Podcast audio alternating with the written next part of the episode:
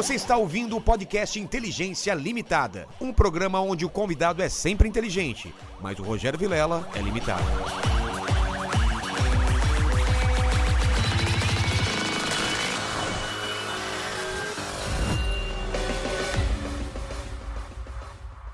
Olá, terráqueos! Como é que você tá? Eu sou o Rogério Vilera, tá começando mais um Inteligência Limitada, o programa onde você já sabe a limitação da inteligência acontece somente por parte do apresentador que vos fala, porque sempre trago pessoas mais inteligentes, mais interessantes e que fazem muito mais shows do que eu atualmente, porque eu só fico nesse porão, não é mesmo? Grande Lene!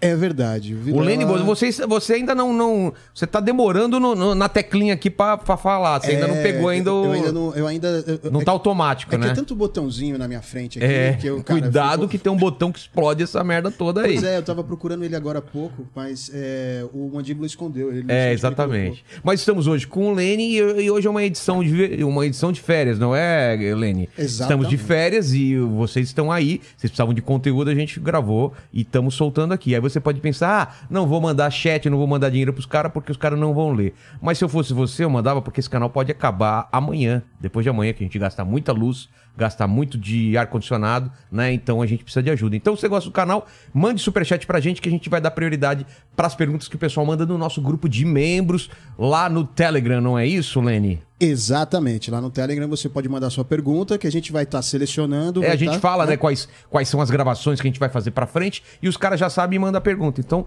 torne-se membro que você tem essas vantagens além de outras, não é? Exatamente, senhor Vilela. Exatamente. Então vamos falar com, esse, com esses dois aqui, que os dois não valem nada, né?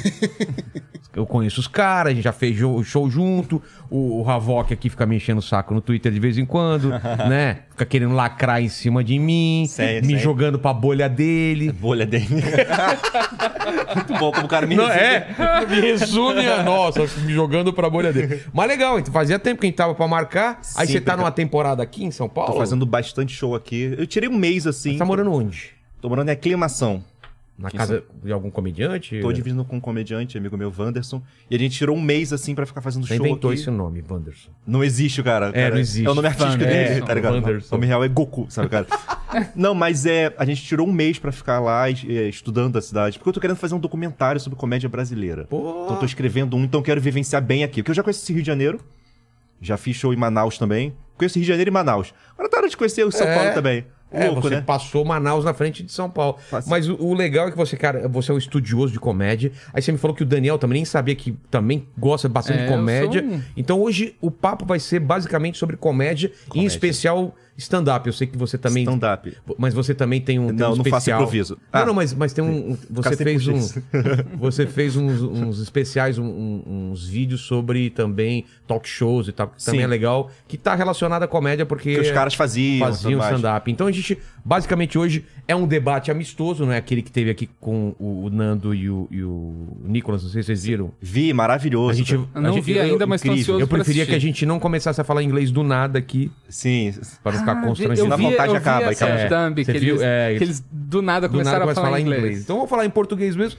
E hoje é um- o papo é sobre comédia, sobre comédia stand-up, sobre a comédia lá dos Estados Unidos, a diferença daqui do Brasil. E dá, dá, dá as boas-vindas também ao Daniel. Você tá aqui há quanto tempo em São Paulo? Eu tô em São Paulo desde 2012, mas eu Ah, é? faço. é? eu sou Morando? publicitário. Eu sou É. publicitário, eu mudei pra cá para fazer publicidade. Aí tem uns seis anos que eu comecei a fazer stand-up. E não parei Seis anos? desde então. É, seis e aninhos. você tá fazendo há menos Fa- tempo, Faça né? quatro anos e meio. Ah, é? Tudo Quatro isso? anos e Pô, é, que, pô, você no Rio fica totalmente É que no Rio, às vezes, eu da- fazia um show por mês, cara. É, esse é o então, problema difícil. não O tá pessoal daqui faz mil shows seguidos. É, assim. aqui, eu não sei é agora, mas se você quisesse, tinha segunda, segunda você tinha show. Como É, tá ho- hoje em dia? dia? Hoje em dia, quando eu comecei era mais difícil porque não tinha tanto espaço para para open, não tinha noite open, Ah, não tinha tá. nada assim. Então você tinha que ficar pedindo para fazer, aí você conseguia fazer um show por semana. Hoje em dia, devido às noites open, os comediantes conseguem fazer um show por dia se É, quiser. exatamente. Quando eu comecei, tava naquele boom, né, do, do, É. do, do, do CQC Tu começou em e que tal. ano? 2009. Você lembra o primeiro show que inverteu a entrevista? cara? É, Não, mas o primeiro show que você fez, tu se lembra? Lembro, claro, dúvida. eu tenho o vídeo dele. Sim. Tem vídeo? Tem, tem vídeo. Vídeo, tem, tem coisa. Eu vou, vou mostrar um dia que eu preciso, precisa me lembrar, Helene, de eu trazer esse vídeo depois a gente falar outro dia. Mas vamos falar de comédia stand-up. O cenário aqui e o cenário dos Estados Unidos. Eu não sei se vocês concordam eu acho que a gente não tem ninguém genial no nível dos americanos. E eu acho que é porque, pelo tempo que a gente tá fazendo e o tempo que eles estão fazendo. Não sei se vocês concordam isso. Genial que eu falo, é um cara que vai ser estudado Sim, e vai que falar, ó, esse comédia. cara mudou a comédia. filósofo. Porque a gente tá meio engateando ainda nisso. Sim. Eu comecei em 2009 e acredito que o pessoal que começou ma- mais, é, mais é, anteriormente foi o quê? 2005? 2004, talvez? O É. Diogo, o... o- É, o Isso, stand-up é como a gente conhece, sim. Tinha aquele, É. aquela galera de trás, Zé Vasconcelos, é, Sim, Chico sim. Anísio, que a gente respeita, mas não era exatamente um movimento de É. stand-up, tanto é porque eram esses caras, não era tipo, não tinha no bar os caras É. fazendo, é outro rolê. É, o cara ia, ver, ia pra ver o, o- esse, esse showman É. que por acaso fazia uma coisa que era parecido com Tinha stand-up. linguagem de É, stand-up, talvez, não exatamente. necessariamente. Mas tinha Mas também o cara colocava umas piadas no meio, talvez. personagem, personagem, era é. outro rolê. Eu acho, cara, é que a gente não tem esse cara genial aqui ainda, mas a gente tem stand-up há 15 anos. 15 sabe? Os anos. caras lá têm há 70 anos. Então, isso faz uma diferença absurda. Isso faz uma né? diferença É. absurda, mas pelo, pelo pouco tempo que a gente tem, eu acho que a gente tem ido muito bem. Porque pensa comigo, cara. Mano, lá nos Estados Unidos hoje, não existe um cara tipo o Whindersson. Com o tamanho que o Whindersson tem Ah, luta. o- Tem o Kevin Hart, Kevin mas, Hart, mas o Whindersson cara. tem 25 anos. Tem 26, 27, ele O é muito Kevin Hart jovem. tem quanto? O Kevin Hart já tem 40 e pouco. Não, e ele tem o suporte do cinema, de todas as coisas que ele Sim, fez. né? exatamente. sim. Só que se você for ver um, porra, O fenômeno do Whindersson não tem mais falando realmente. português só, É. cara, mano, eu acho surreal isso. Então, tipo, a internet até que ajudou esses nomes a crescerem, a chegar é, mais oportunidades É, de... se o stand-up tá do jeito que tá, com certeza foi graças à internet, cara. Com certeza.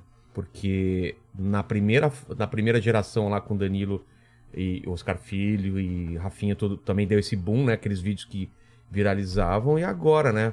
Fase do, do Thiago Ventura e Quatro Amigos também, com essa coisa dos caras colocarem vídeo toda semana. Virou outro... Virou outro, Virou outro rolê É, total. então, e eu acho que precisava de injeção de pessoas na, na cena, sabe? É, Quantos comediantes tinham começando quando você começou? Começando... É. Cara, eu Sua- lembro bem. Era, era de- eu, Vitor Sarro, Mel Maher... Cara, É, e então. mais uns dois, vai, que eu não lembro que não faziam muitos shows, assim. Quando eu comecei, tinham 20 pessoas começando junto comigo. Caramba. Aí, antes da pandemia, tinha por volta de uns 800 Opens começando. É. Assim. 800 Open. Quando eu comecei também já tinha uma galera Tem começando uma no Rio de galera, Janeiro, cara. assim. Tem muito comediante. Então, a, a cena, ela, inf- ela inflando, aparece, tem mais chance de aparecer gente boa. Isso que Tem é- uma peneira também, né? Porque a galera vai... A maioria deles vai morrendo É. automaticamente. Não só literalmente. É, nem todo mundo tá disposto a aguentar tanto tempo de desenvolver, tanto tempo Não, sem grana, né? dinheiro, exato. É. O... Tem uma coisa que eles fazem, que eles falam nos Estados Unidos, é que, tipo, pra você ser um bom comediante, você começa a se tornar um bom comediante com 15 anos de comédia, saca? 15 anos de Com comédia. 15 anos. O Seinfeld até faz uma piada que, tipo, a idade do comediante a idade que ele tem de stand-up. Então, tipo, você Ah, tem entendi. 15 anos de stand-up, você é um uma adolescente, pessoa, você é um né? adolescente ainda. Faz sentido, cara. E eu acho que é isso que difere, assim. É só essa. A gente precisa de tempo até aparecer alguém que vai mudar o jogo, assim, total. A gente já tem várias pessoas que estão. É, a gente teve gente que mudou o jogo no sentido de atrair pessoas Sim, ou ser sim. fenômenos. Com certeza. Mas eu tô falando aquele fenômeno cultural mesmo. É porque o Whindersson, ele é esse fenômeno não por causa do stand-up. Porque, Exato. porque o Whindersson seria esse cara, né? Exato. Mas não é por causa do stand-up, é por causa dele, da internet, dos filmes, das coisas que ele faz, né? É um conjunto de coisas. E né? é até muito admirável como ele conseguiu se desenvolver já tendo uma plateia que ama ele. né? É. Isso aí Se é admirável. é o mais difícil, né? E tem a diferença também, que é uma diferença talvez cultural mesmo, do brasileiro de fazer comédia, né? É, quando a gente pensa no, no humor que era feito antes do stand-up, era muito personagem, muito se vestir peruca e tudo É, mais. eu, eu lembro que o movimento forte antes do stand-up era, por exemplo, o te- o Terça Insana, Sim. que estourou um pouco antes, que é todo, ah, em personagem e tal. Tem essa, essa Tem, característica. Tem muito né? isso. Mas eu acho que na hora de escrever uma piada, o brasileiro já tem uma diferença também cultural que não é boa. Que, que não, ah, é? Você vê que, não, que não é diferente. Tipo, assim, ela é diferente, mas ela não, não é boa ou ruim, é só uma coisa à parte, né? É uma, é uma característica. Por exemplo, eu sinto que nos Estados Unidos. É, eles focam muito mais na premissa do que no punch, e que a gente foca mais no punch e na premissa. Então, por exemplo, o cara, pra quem não, não sabe, é, a premissa é o, é o que você, é a sua ideia e o punchline é o momento da risada, né? Então, sinto, conclusão. então lá parece que o, o, a- o punch existe pra premissa e aqui a premissa existe, existe pro punch. Exemplo, É. o cara lá ele quer falar sobre depressão. Isso é o que ele quer falar que tá no coração dele. Então ele pensa em, em punchlines, em piadas para ele poder é, levar esse assunto pro palco. Aqui o cara já chega e pensa, em muita, é, muitas das vezes, poxa, eu tenho cinco piadas so- sobre ser gordo. Então, talvez eu sou gordo, minha mãe é gorda, eu vi um gordo na rua, então ele já trabalha nisso. É uma Para de forma. É uma, meu set também, é uma né? engenharia. Mas é uma engenharia inversa. É, ba- é basic- é basicamente isso. Mas tem gente que, tipo assim, eu eu tô, eu tô dizendo muito da maioria do que eu Claro, vejo. Não quer claro. dizer, individualmente vai ter um cara, "Ah, mas eu faço diferente. Não, não é você, Alberto, sei lá. É. Sabe?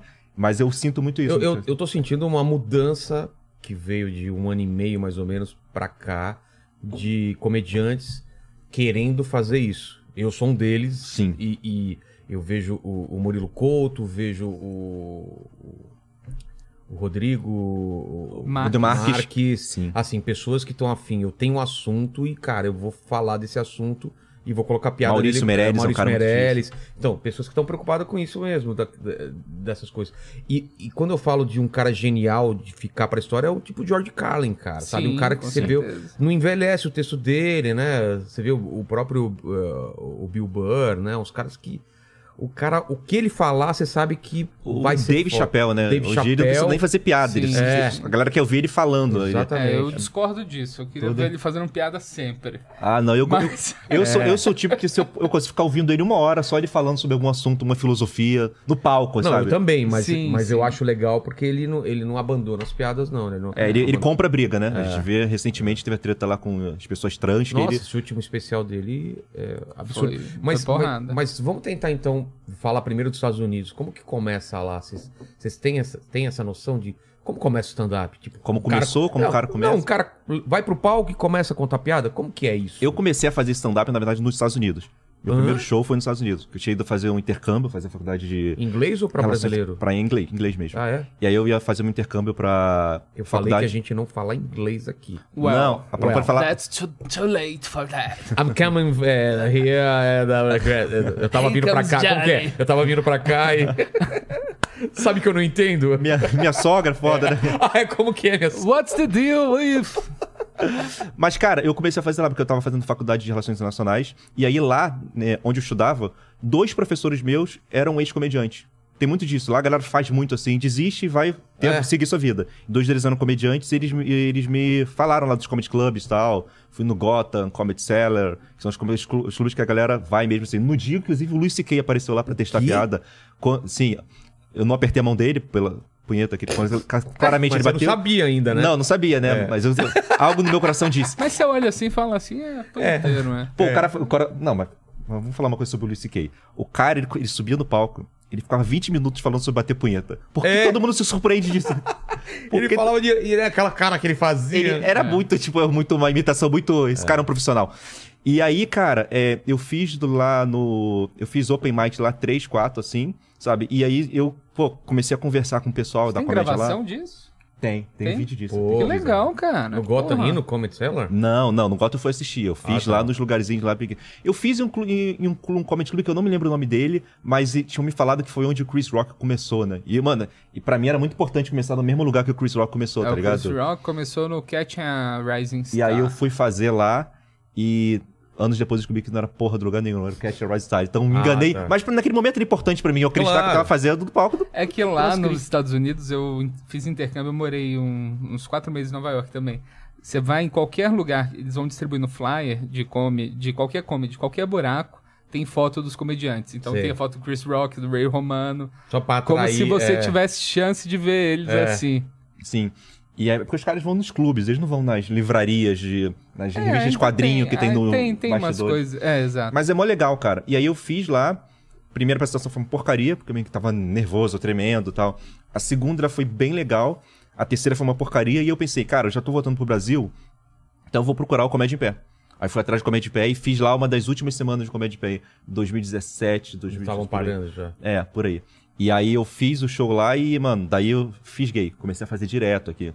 Conheci o Marcos Castro, ele me apresentou o pessoal, o Estevam Nabote, na época, Wesley Mendonça e Daniel Lopes, que fazem lá no Rio a cena, e eu comecei a fazer show direto com eles. E fui. Essa é uma turma- turminha muito boa. Sim. Wesley é um cara muito engraçado. Eu- Total. eu vi não, não, no- mas a minha pergunta é: como começou o stand-up? Isso. de um cara subir e falar. Ah, era essa a sua pergunta? É. Puta, corta esses 20 minutos que eu falei, cara. Cara, serviu pra bem, nada. cara. Entendeu o quê? Não, entendi que você estava perguntando da gente, tanto que ele falou, eu Não, falei... eu falei, como, como que alguém teve a ideia de subir e falar livremente o que tava pensando de uma forma engraçada? Eu acho Sim. que isso é tão antigo quanto, quanto sei lá, a língua falada, É sabe? mesmo? É, o Eu monólogo é. Agora, o stand-up em si, É. a arte especificamente stand-up, É. começou muito que, que lá pelos anos de, mil, de 1800, por aí, tinha o que eles chamavam de festival de vaudeville, que eram aqueles festivais de rua. Pô, tem um, tem um desenho clássico do, da Warner Bros., que é, um, que, que é aquele sapinho de cartola. Sei, que sei, ele fica sei. treinando pra um show de vaudeville. Hello, madame, hello. É, cara. E aí, tipo, começou é, é muito disso, porque esses lugares daí eram os lugares que o pessoal se apresentava assim com peças ou dramáticas, ou comédia, ou mágica, malabarismo, sabe? E aí, só que normalmente, entre essas apresentações, subia um cara lá e, e levantava uma placa, que era a placa que anunciava o próximo, o próximo convidado. Sei. E aí teve, tem um cara chamado Frank Fay. Ele era um comediante dessa época. E o Frank Fay, ele é conhecido como um cara assim que foi o primeiro cara que fez o- a questão do mestre de cerimônias, que até existia na época, mas não era muito usado especificamente, ser uma parada importante. Então, tipo, entre as apresentações, ele subia no palco e falava, fazia comentários sobre o cara que acabou de sair. Zoava, Ah, se o cara mandou mal, ele zoava, se, se ele mandava bem, mantinha a plateia naquela mesma energia. Entendeu? E aí ele foi, ele foi colocando piadas ali pra dar tempo dos caras se, se aprontarem e tudo mais. E aí ele começou a, é, a fazendo isso, assim, a, a, mano, a conversar com o pessoal, fazer interação, piadas, sabe? E aí, e aí falam que ele talvez tenha sido o primeiro comediante stand-up.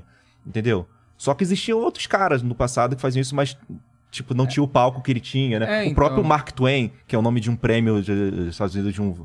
Ele é um, ele, Mas ele- tu nem é escritor. É o escritor, escritor, cartunista, Ele é humorista. considerado um dos primeiros comediantes, assim. É, porque ele foi o cara, na verdade, ele, ele é considerado o primeiro cara a ter feito uma turnê. Porque ele era um cara que ele. que ele. Ele viajava ele viajava com show o livro. itinerário dele, entendeu? Então era uma Não coisa assim. disso. Há muito tempo atrás, esse cara daí. A, a galera ia pra ver ele e ele tinha piada no show dele, ele fazia a galera rir com um show solo. O primeiro show, show solo definitivamente foi ele. Pelo menos show solo itinerante, de viajar assim pra caramba, foi ele, entendeu? Ele tem uma frase que eu gosto muito, que ele. que é meio sobre comédia, assim, que ele fala que o cavalheiro é aquele cara que sabe tocar o banjo, mas não toca. Que vem muito disso, de tipo, você não precisar ser. Você tem as ferramentas, mas você não precisa usar o tempo inteiro. E é muito engraçado, a escrita dele tem uma, tem uma pegada já cômica, assim. Do, em português a gente não vê tanto isso nas traduções, mas em inglês você vê Ah, é? pensado o pensamento de frase por frase, sabe? De tipo, eu quero deixar essa, esse texto mais, mais enxuto, eu quero deixar ele mais lúdico, eu tenho os momentos de risada. Então. E, e é que isso surgiu meio que em todos os lugares dos Estados Unidos. Tipo, em strip club também rolava essa necessidade de ter um mestre de cerimônia para falar entre, entre as garotas que dançavam. A máfia tinha muita gente também Sim. de comediantes que estavam envolvidos ali, que eles. Até o stand-up, teoricamente, na teoria, Mas, vem, antes, vem- mas antes de falar isso, tinha um cara também chamado é, Charlie Case. Charlie Case era um comediante mulato que fazia shows de blackface. Olha isso, o cara era mulato, fazia show de blackface pra, entre, pra entreter plateia. Quanto mais preto, mais engraçado. Era a a lógica do passado. Ah, é? É. E aí esse cara, ele também ele, ele é conhecido como um dos caras que ajudou a moldar o stand-up porque ele tinha uma persona um pouco depressiva, sabe? Então ele tinha piadas curtas, assim. E ele, e- e- ele viveu entre o Mark Twain e entre o Frank Fay. Então existe muito essa dúvida de quem foi o primeiro cara a fazer stand-up. Só que definitivamente foram um desses três caras. Tá. Entendeu? Sim. É, que, que- e, e como você tá falando da máfia, Mas não existia o termo stand-up É, ainda. Não, então, tem- isso é interessante. o termo stand-up ele veio da máfia. Hã? Porque, tipo, lá nos anos 40, 30, por aí, quando tava tendo a, a, a lei seca e tudo mais, a galera, os mafiosos precisavam vender bebidas, eles vendiam nos clubes que eles chamavam, chamavam dos speakeasies, que eram um clubes... nome. É aqueles clubes que tu vê em filme que às vezes os caras, tipo assim, é um, é um galpão e aí tem uma porta que tu abre no chão, né? bem clandestino Sei. mesmo, assim. Tinha apresentações lá e tudo mais. E uma coisa que vendia muito naquela época eram apresentações de luta. Luta entre caras, esses dois caras. Tipo, tipo o filme do De Sherlock aposta, Holmes, cara caindo na porrada e é. tal. Que, que os caras chamavam de stand-up fighters. Que, que eram os caras que ficavam em pé e usavam punches pra aca- só atacar iam um dando outro, né? vários socos. E aí os caras, caíam. quando eles começaram a chamar mestre de cerimônias especificamente pra entre- entreter a plateia, eles pensavam, pô, lá- é, punchline é o momento da piada, punch é o soco, ele pensava, pô, o cara que ele fica então em pé, enfrentando uma plateia só com seus punhos, punch, dando socos, esse cara é um stand-up comedian. Caramba, não Stand-up que comedy. É, olha que louco. Maravilhoso isso. E aí começou muito é, naquele momento, que tinha muito clube de jazz também, Sim, sim. sabe? Então, teoricamente... Mas é meio cultural do americano, né? Você vê que o, o discurso do padrinho de casamento já é meio um- um- um- uma coisa de É uma comédia, cultura que tem né? muito de discurso, né? É, Você tem discurso na escola. fritada, veio de lá. É, mas você, você vê que tem- o próprio, o- os próprios, é, é, os caras que estão recebendo um cargo é, ou uma homenagem, eles preparam piadas também, eles não Sim. vão sério. Sempre tem uma piada pra descontrair, pelo menos pra começar e tal. Isso é uma coisa do americano também, que ele ri muito de si mesmo, né? É. Lá, tipo, então, tipo, o padrinho do casamento ele sobe no palco, ele vai sacanear a noiva, vai sacanear o noivo, e de ninguém leva pro coração. Uma Exatamente, piada, uma piada, é. sabe? Você consegue ver quando o cara tá querendo É. ofender e quando ele tá fazendo uma. Exato. É que eu acho que os Estados Unidos foi os pais fundadores lá.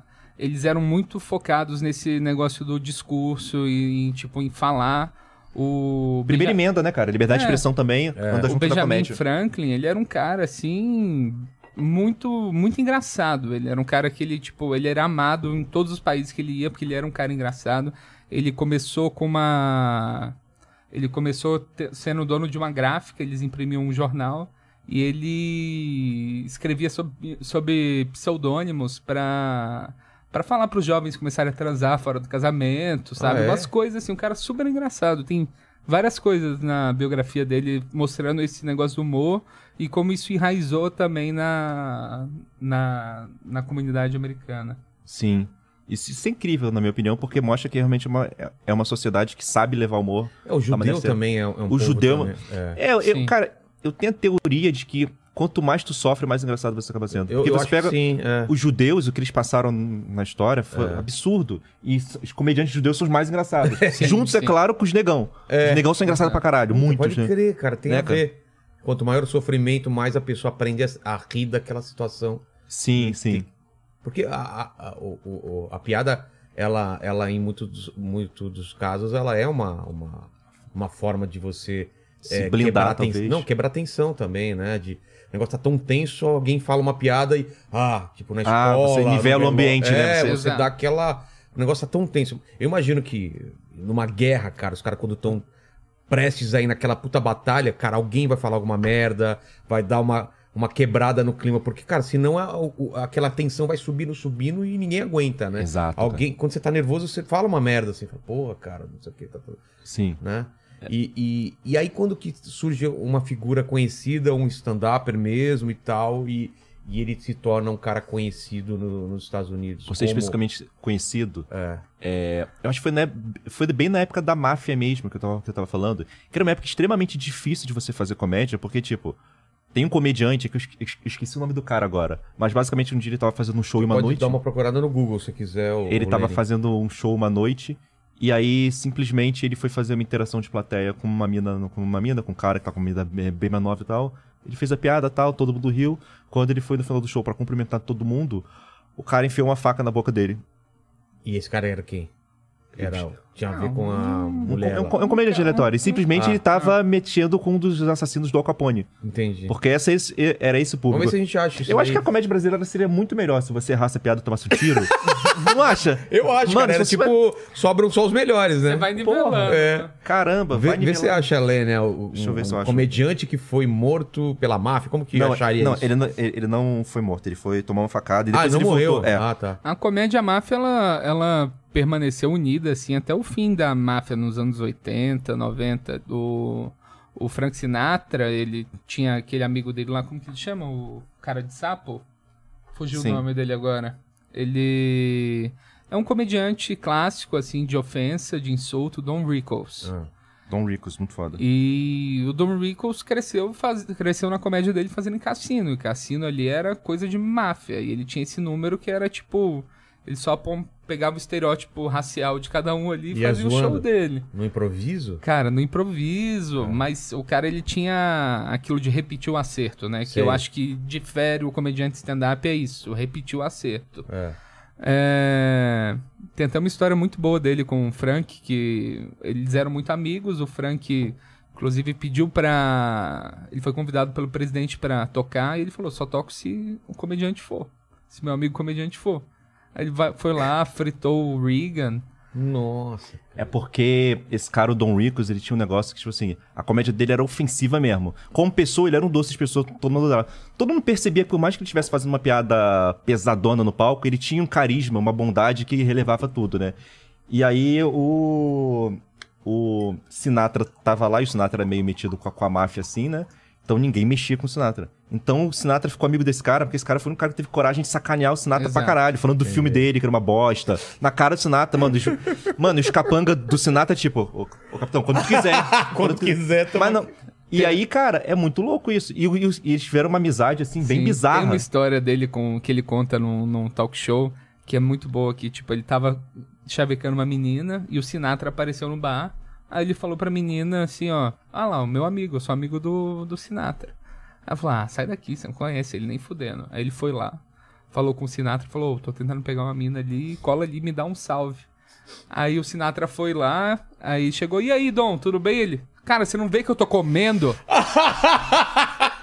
Ele era esse tipo de cara. É um cara bem incrível. Maravilhoso, assim. cara. Ele tem, tem pouca coisa do stand-up dele gravado, mas tem uma vez que ele foi host do SNL, que ele faz o número que ele fazia em Las Pra- Vegas, assim, com a Caramba, plateia. o, o SNL é tão antigo assim, cara. Cara, o SNL, a história do, do SNL é, é bem incrível, assim, do... O, na revista que a gente fez lá, eu e o Patrick do, da Miocasine, a gente tá fazendo meio nos moldes do, do que foi essa geração. Que basicamente foi assim, eram dois caras em Harvard, Tá. que eles tinham uma revista de humor em Harvard. Aí eles saíram de Harvard, decidiram fazer e fizeram a National Lampoon. A National Lampoon foi um sucesso. Aí eles começaram a fazer um programa de rádio, que foi aí onde entrou todo o elenco original do Saturday Night Live, que era o, o Chevy Chase, o Dan Aykroyd, o, o John Belushi. E eles fizeram um filme, que foi aquele Clube dos Cafajestes, que foi Animal House, que foi um sucesso. E o SNL meio que pegou essa galera e fez o programa. Caramba. Então, tipo, todo o berço da, tá falando de que da aí, comédia. menos? isso é 67, 60 e pouco, por aí. Outra coisa, eu não achei o nome do cara que tomou a facada, mas eu fiz o Curiosidade da Comédia sobre ele. É? É, o da Então Máfia tem uma lá. Comédia. Depois o pessoal Tá. pode olhar A esse gente lá. coloca o link aí. Mas é super legal, cara. Então, mas, mas em 60 e pouco, a gente já tinha umas figuras de stand-ups, de stand-up. Grande. comediante grande. Que eram os já. caras que vinham daquela primeira leva do stand-up como a gente conhece hoje. É, Lenny Bruce... Tem um Lenny chamado- Bruce, a gente tá falando de Não, que Lenny, época? Lenny Bruce. Lenny Bruce foi 50 e pouco. É, mas- 50 e pouco. Mas o Lenny Bruce mas não já tinha chegou- antes Sim. caras como o Jonathan Winters, que era um comediante muito bom também. O próprio Woody Allen já... De Allen, eu acho que é depois do. Eu acho que é depois do. Depois desse. O Bob Hope, talvez. Bob Hope. isso. Seja. Jonathan Winters e Bob Hope eram os caras É. assim do stand-up moderno mesmo. O, Ah, é? o, o Lenny Bruce assistia esses caras e começou Sim, a fazer, sim. né? Mas é. Mas é. Cara, então foi uma O geração. que, que o Lenny Bruce fez que mudou tudo e ele é lembrado até hoje? É porque o Lenny Bruce ele foi um cara que ele falava de coisas que ninguém falava na época, sabe? Do tipo, ele, ele subia no palco e falava sobre racismo, mas de uma forma, tipo. Ele, ele chegava a usar a palavra com ele, né? Que ele chamou. Niga. Sim, chegava sim, a usar. usava, chegava a usar no palco, com contexto pra Claro. dele lá e tal. Ele falava sobre religião, que era um assunto que o pessoal não fala. Não... Ele falava muito palavrão, que era que tinha uma, aquela questão da. da... Eu esqueci o nome Da, da das palavra. sete palavras proibidas. O George Carlin também fez um. Fez um um Não, mas o nome, que, a- a- o nome que se dá pra isso, pra, pro crime que. Blasfê... Não, não é blasfêmia. Blasfêmia é... também, claro, mas. Ah, fala palavrão. Fala Pudor, palavrão. Fala atentado ao ba- pudor. Atentado ao pudor, essas coisas. Então, tipo, era um cara que era preso de show sim, show não. Por causa tipo, dos palavrões Antes, Por causa dos palavrões. antes dele, a comédia era basicamente um, obscenas. um palha... mais Obscenidade, obsceno. isso. Isso, isso. Nossa, isso. Era basicamente entretenimento, não tinha nenhuma camada a mais. E ele foi o cara que colocou uma camada a mais ali, de começar a Entendi. falar sobre problemas reais, de falar sobre vício, falar sobre droga, falar sobre E racismo. o público vinha com ele. Sim. Ah, E ele em contava muito das lugares. histórias dele. Ah, é? É, Mas ele contava muito da- das histórias dele. Tipo, eu usava cocaína e é louco quando você É. usa heroína de uma forma, sabe? Então era uma parada meio. Mano, Chocava. No, naquela série da Senhora Marvelous Miss Ma é, é, Senhora Maisel, eles fazem um recorte muito interessante dessa Ah, época. é? De como era, de como era... é, que eu acredito que foi mais ou menos o que a gente passou aqui na ditadura, né? De você fazer o show, tem um policial ali, tem um cara ali que vai ouvir o que você tá falando. Uma censura dessa piada pode, se essa você piada não falar pode. alguma coisa, já vai em cana. Já desce do palco e já vai pra cadeia. E sabe? ele era preso. Ele Ele era, era preso. preso constantemente. Eu gosto muito da história do Fábio Porchat e do Chico Anísio. Que o Fábio chegou pro Chico e falou assim: Pô, Chico, tá difícil fazer humor hoje em dia, né? Aí o Chico virou e falou: Cara, difícil era fazer na ditadura, hoje tá maravilhoso. Hoje é um chatos falando só, mas, mano, tá, tá bem, tá tranquilo, tá? Fica de boa. Eu gosto muito dessa história. Muito bom, cara.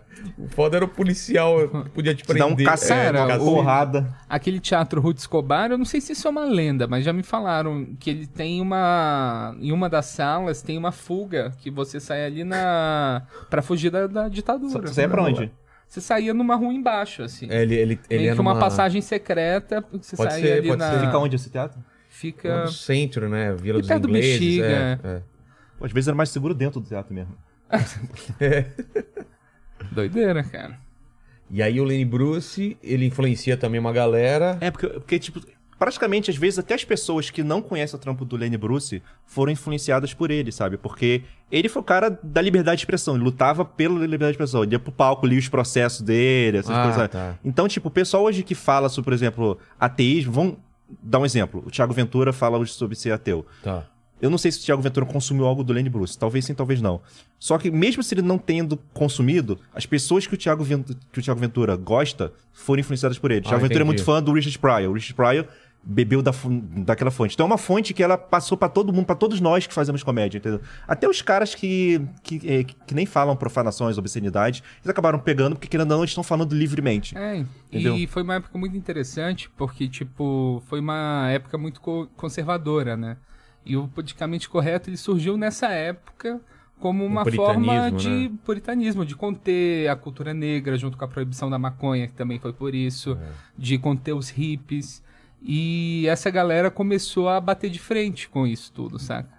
Ali no Lenny Bruce estava começando essa discussão, que foi... Lenny Bruce foi o quê? Foi início dos 60, final dos 50. É. Vietnã rola quando? Vietnã é, ele- é 66, se eu não É, me engano. Mas o Vietnã também foi importante até pra comédia, porque é, durante a guerra do Vietnã, os Estados Unidos estavam num momento de total depressão. Os caras estavam deprimidos, os caras estavam tristes, sabe? Os familiares estavam indo pra guerra não voltando e só tomando porrada toda hora. Então, é, era uma, foi uma época onde surgiu muitos comediantes é, com humor mais pesado, mais seco, mais negro, representando aquele momento, né? Estavam refletindo a sociedade. Comédia reflete a sociedade, né? Como a Natália vai falar. E, e, ao, e, ao, e ao mesmo tempo, essa época toda depressiva precisava de alguém mais alegre, que foi é o, caso Steve Martin. Steve Martin, exatamente. Que eu Exato. lembro que exatamente ele veio quebrar isso, né? Ele quebrou- Vestia de branco, alegre, bobo, meio louco. E, e a galera tava sedenta disso, né? Ninguém dava nada pro cara do início, porque, mano, É. saindo to- totalmente contra a margem. Exatamente. E- mas era isso que precisava, né? É, A gente precisa de gente assim. Exato. porque a galera é que nem hoje.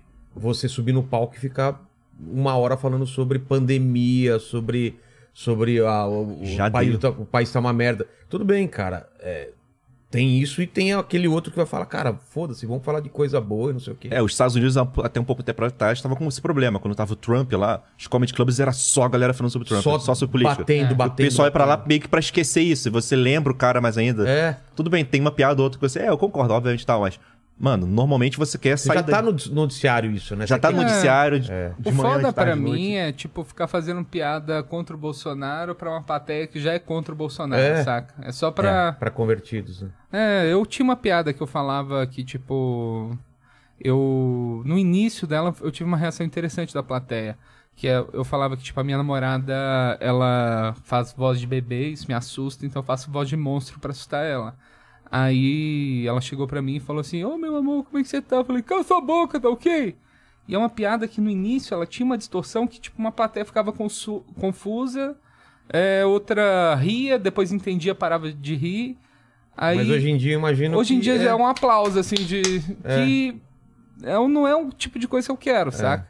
é um aplauso militante quase, É, né? então. Não é, É nem aí. pela Essa é a pior risada. coisa que tem. Eu também acho. Que pro comediante se levar muito a sério no é, é um pouco perigoso por causa disso. É um passo né? que eu acho que É. pra, pra desabar mesmo. É. Mas Sim. então vamos nessa linha do tempo. Então a gente tá no Vietnã.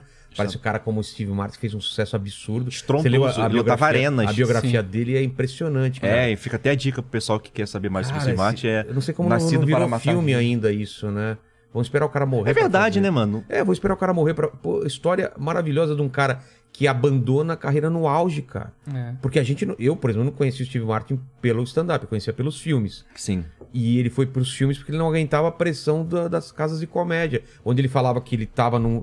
estourava num show, fazia o melhor show da vida dele, atravessava a rua, fazia o mesmo show e o show era uma merda. E ele não conseguia conviver com isso, né, cara? Sim, ele, Que era uma pressão absurda. ele tinha uma persona que era um cara muito alegre, muito gritante e É. tal. E, mano, você tem que manter isso todo dia. Nossa, É, cara. Tipo, querendo ou não, o Chris Rock, ele pode subir no palco e subir no palco puto, com raiva, xingando tudo, porque, bem, é a vibe dele. Mas nesse último Agora ele já tá tentando, já tá tentando dar uma diminuída naquela É? persona Qual foi o dele. último já? Tambourine? Tambourine, eu achei. Mas em que sentido? De tipo. A persona. Ele, ele faz muita pa- aquela persona de pastor, né? De. É, um preacher, Woman né? don't go down in lifestyle. Aí ele tá mais com a voz normal, menos persona. Que eu acho que, tipo, uma coisa que eu, eu tava. Eu fiz aquele curso do Steve Martin da. Eu, eu vi várias entrevistas dele O também. Masterclass. A Masterclass Eu fiz também. super legal, assim. É, e ele fala uma coisa que, cara, o que ele fez pra de sucesso foi pra ter duas horas de material. E ele pegou ali em 20 anos, ele conseguiu reunir duas horas de material. Aí ele foi lá, fez, arrebentava. Aí ele falou, cara, não tem como fazer. Não tem como fazer mais. Eu demorei 20 anos pra fazer essas horas que todo mundo aqui Ah, já conhece. entendi. Como que eu vou fazer isso? Aí ele foi e entrou em filme também. É... Não, ia- não ia aguentar uma semana com o algoritmo do YouTube. Steve Martin? Não, quer- nossa. Você os imagina... haters, né? Fala, é, cadê outro vídeo? Cadê o terno branco? Não gosto mais. É. Dislike. Não vai fazer mais piada com balão, que ele fazia umas, co É. umas coisinhas do balão. Cadê os balões? Cara, ele, ele fazia um personagem muito bom que era o Fly Gene, era isso? Que era um mágico meio pornográfico. Ele fazia no. No Carson, cara. Ah, é? O Carson foi muito Johnny Foi importante. muito pra importante pra comédia. caramba pra ele. Pra, pra todo mundo naquela Pra época mundo. É, né? Johnny Carson era o lugar, era o cara do Tonight Show, né? Era que- o cara que dava o carimbo de aprovação Exato. no comediante, né? Sim. Quando... E existia a possibilidade de ir lá, fazia a cena desenvolver mais. Como assim? Porque as pessoas viam o Carson, viam um comediante que eles nunca viram fazendo um negócio novo, eles falam, caralho, também quero. Ah, tá. Então você cria uma geração que tá querendo fazer stand-up por causa disso também, Mas- tá tentando ser Mas original. dá, a geração dá o dos- contexto do, do, do A geração Carson, dos né? anos 60 e 70 era um momento onde, se você quisesse fazer sucesso, tu, tu tinha que estar no, no Tonight Show. Que é o Sim. programa que hoje tá no. Que é o, que é o do Jimmy Fallon, né? Que a galera Então, queria. Mas dá esse contexto. O que, que era esse programa? Era um, um talk Sim, show? era um né? talk show, era um talk show. Cara, era. Você é o, é o novo Jimmy Fallon, tá aqui, da galera. Porque o podcast hoje, É, a virou- galera hoje já quer. Sim. Igual o Joe Rogan. A galera quer ir no Joe Rogan, quer ir em você, quer ir no. Então o Tonight Show ele tinha esse contexto do tipo, preciso aparecer lá, porque lá muitas pessoas vão me ver, vão ver o meu trampo, vão, vão começar a me acompanhar, seguir, ir pro show e tudo mais. E aí, é, os comediantes cresciam com esse negócio, já assistiam desde pequeno. O Tonight Show é quase como uma instituição americana, né? Porque É, a né? galera Sim. via desde pequenininho. Como que chama o cara que foi antes do Carson, que os Beatles foram? Ixi. Um Ah, gor- não vou me um lembrar. gordinho. É o Steve, é Steve Allen. Steve Allen? Não, não. Tem até o nome dele. O nome do, do de onde Colbert grava é o nome desse cara. Que foi o maior da época, que talvez de todos os tempos. Mas não do Tonight Show. Não, do foi Tonight antes do Tonight Show. Ah, tá. É, É o um nome bem conhecido, eu vou, vou me lembrar. Ed Johnny- Sullivan. Ed Sullivan. Ed Sullivan. E o Johnny Carson ficou tempo pra caramba, né? Ele Tempo ficou show. Ele ficou muito. Mas não, mas voltando ao contexto. Aí a galera começou a fazer isso. Então os comedy clubs, eles começavam a... Os comedy clubs não. Um comedy club específico, que é a Comedy Store, que talvez seja o comedy club mais, assim, mais importante dos Estados Unidos. Porque ele foi criado, era um... an- Antes era um clube de rock lá, o Sirius. E aí o dono, o dono dele é, decidiu criar esse, clube, esse co- esse comedy club porque ele fazia, ele é comediante também. Ele abriu show pro Elvis Presley. Então ele não, então ele não podia ficar direto no clube. Então ele colocou a mulher dele, a Mitzi Shaw, pra, pra organizar o clube. E a Mitzi Shaw fez uma revolução ali, porque ela pintou o lugar todo de preto, ela, ela, ela melhorou as salas, ela fez um, um clube assim que tava rendendo muito dinheiro, tava muito bombado. Ah, é? E era o lugar onde os olheiros do, do Tonight Show iam pra sentar bem no fundo pra ver os, os talentos novos, né? Pra levar pro programa. A época antes do TikTok. A galera vendo o TikTok, É. a galera tinha que ir Tinha lá, que ir lá o teu assistir, programa assistir. e ficava lá. É tipo olheiro de, de que a gente vê em filme de futebol, né? Tipo, É, o vai na faculdade. De, o olheiro de futebol que fica. Vai assistir os jogos pra pegar os Os moleques. caras. É. Era muito isso. Então, tipo, os caras sabiam Pegar que os o. moleques é, não é pedofilia, tá? É Não. Escolher os moleques. Não, e alguns nem eram católicos. Marinha, olha só.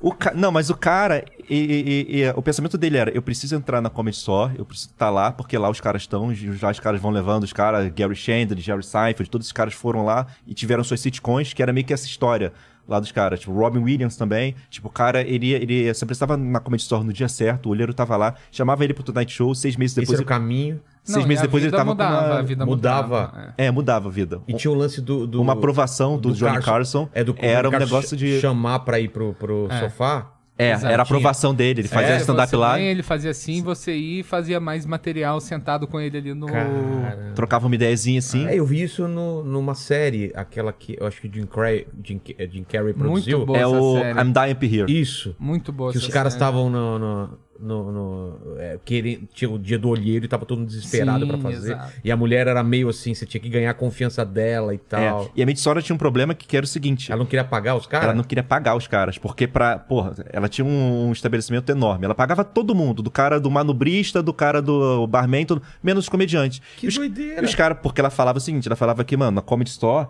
é uma escola. Você tá aqui pra você aprender, não tinha época, não tinha open mic ali, sabe? Até tinha, eu acho, mas, mas a si era só pra galera boa mesmo que se garantia. E É, aí. De todos os níveis, né? Eles aceitavam uma pessoa. Mais É iniciante. que o open mic é um termo É um que talvez veio muito- mais, no- Muito mais novo. moderno, né? É. Naquela época eram os iniciantes, assim. Mas ela tinha um olhar bom pra identificar uma pessoa, a- o que a pessoa tinha de diferente e ajudar ela a trabalhar naquilo. Podia virar um bom Ah, fruto tá. pro futuro. Só que ela era muito destrutiva também. Só que né? a questão dela era que ela não queria pagar os comediantes, porque ela falava que aquilo era uma escola, uma universidade, e eles precisavam, eles estavam ali pra aprender, e tinha os olheiros também, ela ganhava muito dinheiro com isso.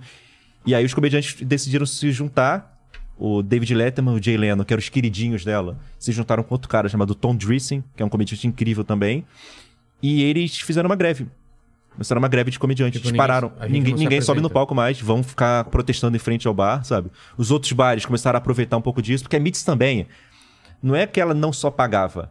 Se você fosse apresentar em outro clube, ela se te queimava. Ah, era não- meio É. possessiva. Era nesse- bem totalmente predatório, assim, bem predatório. É, Caramba, tem, o- tem um comediante, inclusive, o Steve Lu- Lubetkin. Ele foi um dos caras que tava na greve, só que mesmo após a greve acabar, eles entrarem em um acordo, ela, a Mitz Shore meio que baniu o cara pra... Pegou ele pra Cristo, né? Fez o cara meio... excluiu o cara de tudo. E a Mitz só tinha um poder que ela excluiu o cara não só do, pro clube, mas pra oportunidade de filme, de Mas séries. por quê? Por, Porque pra, ela pra mostrar o poder dela, hein, cara? pessoal. E escolher pra- um cara. É, Escolher um cara pra isso. um cara. E aí o cara se matou. Meu. Ele já tava com num E momento bem a, a depressivo. história do I'm Dying Up Here é um pouco inspirado nisso, do Ah, é? cara se matar daquela maneira no início. O livro do toda I'm Dying Up. Here, que, é, é, que deu origem à série. Porque, tipo, assim, a a série, ela tem os personagens lá, você consegue identificar, mas ela não usa os nomes de verdade. Entendi. O livro, ele usa o nome. David Letterman fez tal coisa, tal. Então, é... A galera meio... O livro termina com, uma, com a carta de suicídio dele, sabe? E com a, que, que, que ele fala, ele... Ele não culpa ninguém, mas ele meio que coloca em, em xeque toda a treta entre comediantes, sabe? A carta de suicídio dele é mais uma, parada, é mais uma mensagem do tipo... Cara, comediante tem que ficar unido. Porque se você de- eh, depender dos caras poderosos, vocês estão ferrados, sabe? E aconteceu isso mesmo, uma desunião, porque os caras se juntaram muito, pra fazer a greve. muito, porque teve, tiveram caras que aderiram à greve, outros caras quiseram puxa- Se eh, aproveitar. se aproveitar disso pra ter palco e ficar mais. Olha, olha só, Mitz, eu não tô lá na greve, cuida de mim, sabe? Entendi. Então teve uma treta entre essa daí, e esse cara ele tava no meio de tudo, ferrado lá, mas ele tava vendo os amigos brigando, sabe? Então é uma questão muito de. É uma questão até parecida com o que o Dave Chappelle falou recentemente, uns dois, anos, dois três anos atrás, no prêmio Mark Twain dele, que ele fala, velho. É, nós somos co comediantes, cara. Eu posso subir no palco, eu posso discordar, eu posso ver um cara racista no palco. E, e às vezes eu até elogio a forma com que ele pinta as opiniões racistas dele com piadas. E depois que acaba o show, a gente vai tomar uma cerveja junto, sabe? Você pode ser de esquerda, direita, branco, preto e, mano, tamo junto, cara. É. Tá ligado? Isso é, isso é muito do que o Steve ele falou na carta Mas, dele. é- mas não é o que tá junto. acontecendo agora, né? Não é o que tá acontecendo agora. É, é, Twitter estraga tudo. Twitter e meme da Gretchen, criar treta pra caralho. A gente Tá uma raiva, cara. Mas é, mas é muito isso mesmo, cara. A rede social talvez ela esteja colocando a gente como inimigo, sabe? É que controlar o que o outro fala é muito sedutor, né? É uma coisa de poder muito grande. Sim. Igual eu tinha falado, que, tipo, o politicamente correto, o termo, o acontecimento, foi uma coisa que começou na direita americana. Aí, eventualmente, quando a esquerda tomou o poder, também fizeram. E agora tá essa guerra, né? Mas eu acho que já tá no momento que. E, e os dois basicamente estão brigando por, pelo controle, pelo né? poder, Quem- né? Eu quero controlar vocês. Não, Exato. não, eu quero controlar vocês. Parece, uma, parece um mapa de war, É. né? Tipo. Cara, é bizarro, sabe? Não, tem Mas- uma. Mas, os- desculpa. você- Tem uma amiga nossa, é, não queria falar só pra não dar muita luz Tá, pra claro. isso, mas ela fez uma piada sobre não gostar de criança. E foi, Ok. foi cancelada. Por quem? Por mães que, tipo. Nossa. É, então, aí a gente tá chegando num nível que, tipo. Pô, fez piada de capoeirista, capoeira, tem que pedir desculpa pra O capoeirista. do Murilo Couto, do, do ciclista. ciclista, aí. moto- motociclista, tá uma loucura, assim. Já teve gente pra mim de- no final do show. Você, Que- você não foi processado por racismo? Foi, foi. Eu vou, eu vou entrar nessa conversa. A gente entra depois A sobre gente isso. conversa. Ô, Lê- Corte. ô, Lene, Lene, Lene. Não sei se você percebeu Ele sabe. que ele é negro, você percebeu? É o cúmulo. Isso é E ele foi processado por racismo. por racismo. Isso- Reverso, mas eu vou contar isso agora. Ah, é? Você- Depois a gente eu vou fala contar, vou sobre contar. Só que já teve gente no final de, em final de show que virou pra mim e falou, cara, você, não, você como preto não pode contar essa piada daí. Porque tem um set meu que eu falo sobre como eu não me sinto um negão de respeito na vida porque eu ando de noite na rua e ninguém tem medo de mim. Ah, eu fico brincando com essas coisas tal, de que a garota, eu assisti uma garota na rua e falou, ai meu Deus, que susto, achei que era um homem. Essas merda assim. Sei. E a galera tava falando, e essa piada eu não tô negando o racismo, eu tô dizendo que eu, sabe, comigo não chegou. Não e é um exagero, porque já aconteceu pra caralho. Isso aqui é é humor, sabe? Eu tô mais brincando com a minha aparência de magrelo, que os óculos que, nosso, que não conseguiria assust- assaltar. Mano, com essa cara, vou falar o quê, velho? Vou atualizar seu Windows, vou passar bolsa. sabe, que merda, não entra, cara. E é, é, é basicamente isso, é sobre mim, sobre minha aparência, sobre você é, magricela. Tô me zoando, mas não tô negando o racismo. Só que às vezes a galera, ela confunde muito o tema com o alvo da piada, É. né? Isso gera problemas. Ou piada com opinião, né? Que a gente pode também falar isso mais pra frente. Piada com opinião. Sim. É. Mas vamos, vamos, antes de, de voltar pra atualidade, vamos então nessa linha do tempo, então. Que a gente nem chegou ao Brasil, não tava acontecendo nada aqui. Não, a então, gente parou nos anos 60 com a Come Só, Isso. bombando. E, e, cara, e acontecia um movimento muito legal lá nos Estados Unidos, que acontece até hoje, que é a galera do stand-up sempre vai pra outros lugares, né? Sim. Que aqui ainda não aconteceu. É porque no Brasil Aqui não às vezes acontece reverso, né? de A gente vê verdade, né? Marcelo Serrado indo pro stand-up. Mano, É. como assim, sabe? Lá não. O cara vai pra um talk show, vai pra filme, vai pra seriado. Parece que tá todo mundo olhando assim, quem a gente vai postar agora? É porque pra- eu acho que o stand-up, por ele ser a forma de humor assim mais pura, um cara falando, você Crua, escreve né? assim, crua, exatamente, essa palavra. Você consegue colocar, você consegue ver um cara que ele é muito versátil pra várias coisas. Então, puta, a gente vai ter um jornalista, é melhor colocar, pô, é melhor colo- colocar um, gra- um cara que consegue improvisar uma coisa engraçada do que colocar um cara fechadão. É, por que que um o- talk show. É isso que eu falo, por que, que o talk show é uma, um- um- basicamente um lugar onde tem um comediante lá? Por que não um jornalista? Por causa Para deixar a entrevista Por legal, causa cara. disso, pra dinâmica, Pra né? deixar É, coisa- que tá acostumado com improviso, com situação E já tem a tradição do diversa. monólogo também, que é basicamente um stand-up, É, sabe? um monólogo de abertura. E né? o comediante, ele sabe entregar uma piada, ele sabe escrever uma piada e sabe entregar uma piada. Então, Não, e se- sabe aproveitar o que o cara tá falando pra transformar aquilo numa coisa Exato. leve e tal. É. Exato. E eu acho que no Brasil não é tão usado ainda, porque por medo mesmo. Acho que eles têm medo. Hoje a gente tá num, num momento que as pessoas têm medo de humor. Tem É, medo de fazer uma propaganda stand-up é- engraçada, tem O, medo o de comediante stand-up é, é um, é um cara que, na teoria, ninguém controla. né? Exato. Sim. Ele fala o que ele, Ele o que tá na cabeça dele, total, é né? iconoclasta. É diferente de um ator, né? Que ele tem um script. cria um script É.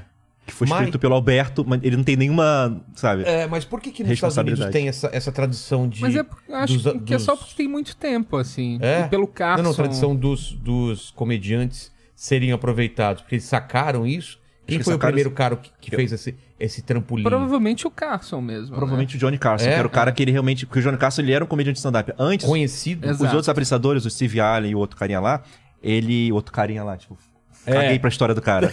não, mas tipo assim, e- e- eles não, eles eram radialistas, e- os outros caras, que foram pra TV pro stand-up. Tá. Pro- que foram pra TV pro talk show. O Johnny Castro, ele era um comediante de stand-up, então ele garantiu que o programa dele tivesse stand-up to- sempre. Ele, Foi ele que colocou é, isso? Ele, Pô, ele lia certo. as piadas que davam pra ele. Ele mexia, ele tava envolvido na, na, na criação, no roteiro. Tinha, tem um craft, assim, de, por exemplo, os olheiros do, de, de talk show até hoje, é que tá cada vez diminuindo mais. Ele vai lá no. A profissão dele é ir nos comedies, achar o comediante, ver o que, que ele tem de interessante, ajudar ele a trabalhar naquilo pra, pra TV. Ah, é? E o cara tem uma noção de comédia, tem um timing. E eu acho que. E dificilmente um cara era, era pego de primeira, né? Exato. Ele, eles Como tinham- assim? Do tipo assim, ah, esse cara aqui é bom, vamos dar tudo pra ele. Não, ele fala, esse cara aqui pode ser bom, vamos, vamos trabalhar nele. Ah, é? primeiro. é, tinha muito disso. É, o Chandling, o Gary Chandling tem uma história dessa, que, tipo, a primeira vez que o olheiro viu ele, ele foi tão bem que o cara falou, cara, você foi bem demais, vou vir aí outro dia pra ver se é bom Se assim é- mesmo. Se não é Se um não foi acidente. sorte. Não foi plateia, é um acidente muito bom. É. Exato. Porque eu acho que ajuda o fato do maior comunicador dos Estados Unidos dos últimos, sei lá, 60 anos ter sido um comediante stand-up. Ah, tá. E o cara tá na indústria e ter esse carinho por comediante stand-up. E ele Então- sempre falava, quando ele trazia um cara, ó, fulano foi visto na Comedy Store, você pode ver Ah, ele é? lá. Ele Então ele estava os clubes. então- Ah, entendi. E ele ajudava a cena. Precisava disso, porque ele olhava, ele, que, ele gostava de comédia original, então ele sempre procurava quem tava fazendo alguma coisa diferente, quem tinha um ponto de vista novo. Você vê o Edgar. O Ele foi um Edgar, cara não. que ficou do lado dos comediantes na greve, inclusive, Exato. publicamente. Então, mano, isso já deu um puta de um gás pra galera. É, o. Aí dele surgiu o, o Letterman, surgiu Que surgiu o Conan O'Brien depois. Mas surgiu por quê? Porque foram no programa dele? Não, influência, tipo. Porque foram no programa Não, dele sim, também. mas o. Sim, mas o. Esses caras, eles cresceram assistindo o Carlson. Sei. E aí, o, por exemplo, o Letterman cresceu assistindo o Carlson. E o Conan cresceu assistindo o Letterman. Então Exato. foi muito Entendi. aquele da influência, ela foi passando por uma geração E se seguinte. criou esse formato de ter esse talk show diário. comediante. Que é tipo, na época do Carson era o programa com maior audiência que existia, então todo mundo Du- conhecia. De tudo? De Geral, tudo, geral? De tudo, de tudo. Pra tu ver. Uma série também é, que chamava I Love Lucy, Sei, pô. era uma comediante também. É. Então sempre teve enraizado, desde essa época, se enraizou, né? Não, não foi sempre, mas desde essa época, as pessoas sabem o que é um comediante. Por isso eu acho que a gente não tá nisso ainda, porque a gente tá há pouco tempo, É. sabe? Sim. E aí, esses caras que vão no Johnny Carson, por exemplo, eles são catapultados por uma carreira de sucesso. Na televisão e tal. E por isso muitos deles acabam largando o stand-up depois. Porque É. vão, vão surgindo muitas oportunidades. O cara. Foi parecido com o que aconteceu aqui no Brasil. É, o Danilo, Rafinha, eles foram. CQC eles largaram, né? Sim. Porque é um, é um, é um ritmo de gravação absurdo, de, de produção. E pra quem não sabe, o stand-up você escreve as próprias piadas. Sim. Então, Na teoria. cara- na teoria, o cara não conseguia. Os caras não conseguiam renovar os textos, né? Exato. Exatamente.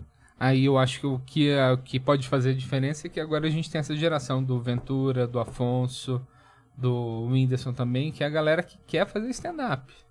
Sim. Eles poderiam ter cavado alguma outra coisa pra Mas fazer. estão cavando, né? Eles estão Eles cavando. fazem programas, mas não largam o. Exato, mas o o, foco é o stand-up. É. Então, esse tipo de atitude, daqui a, sei lá, 30 anos, isso vai fazer uma diferença. Gente vai ter um resultado enorme, com a né? galera que vai vir. Exato. Mas, por exemplo, o, o Danilo é um exemplo, ele tem uma carreira, uma carreira parecida com, com, esse, com esses caras eh, dos Estados Unidos, assim. Sim, que o cara se certeza. destaca tal, tem um talk show. É um caminho meio natural, né?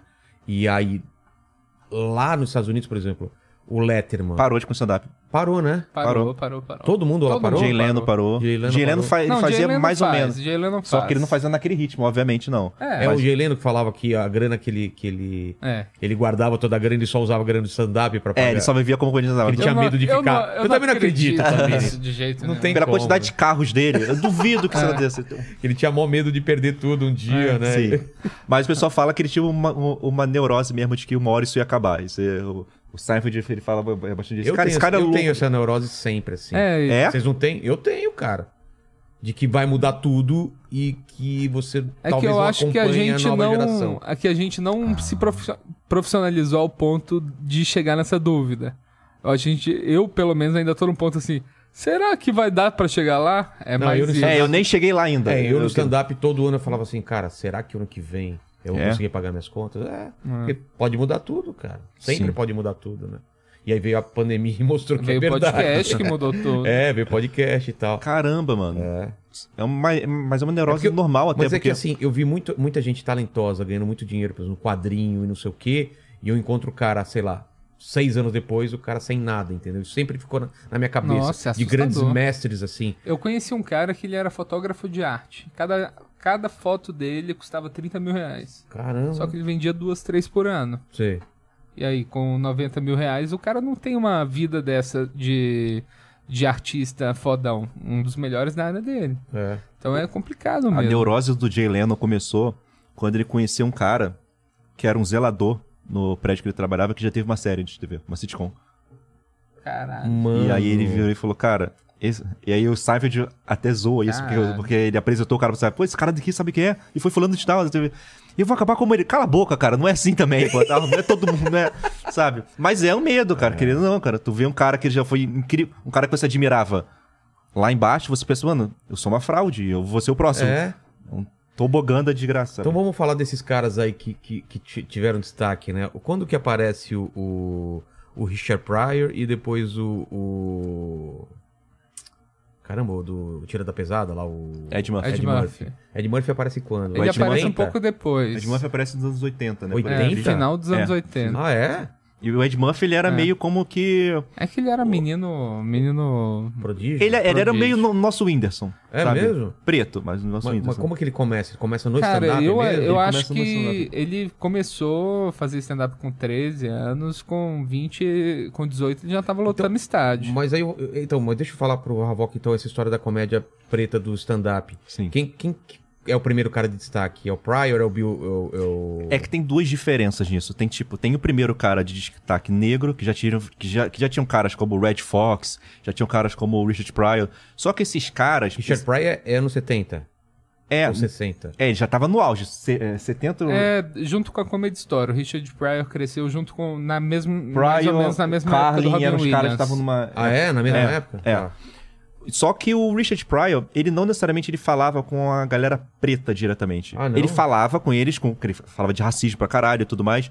Só que a imagem dele era um cara velho, fumando cigarro e falando sobre coisas. A galera jovem não necessariamente se identificava com ele. O Ed Murphy ele foi o primeiro cara negro que realmente ele estourou sendo um moleque preto. O Paul, o Paul Mooney fez antes do, do, Do... do Pryor? Eu acho que sim, né? Fez, fez um pouco depois, E o Bill talvez. Cosby, onde tá nisso daí? Na Bill cadeia. Cosby- Não, Ele saiu da cadeia já, né? Já, já. Saiu. O Bill Cosby, cara, ele ele era o mais branco possível, porque ele não falava com pretos mesmo. É? Isso era inclusive um- uma crítica, tem os dois lados da moeda, tipo, ele queria falar com todo mundo, só que naquela época a TV, era- o foco da TV eram, as pessoas brancas, as pessoas Sim. pretas eram marginalizadas. Então ele não falava com essas pessoas marginalizadas, entendeu? Então nas séries dele o, o pessoal até brinca, mano, isso é uma ficção científica, porque nessa série não, não existe racismo com preto, tu tá realmente pegando esse carro indo na rua tranquilão, sabe? É, porque Era assim. é.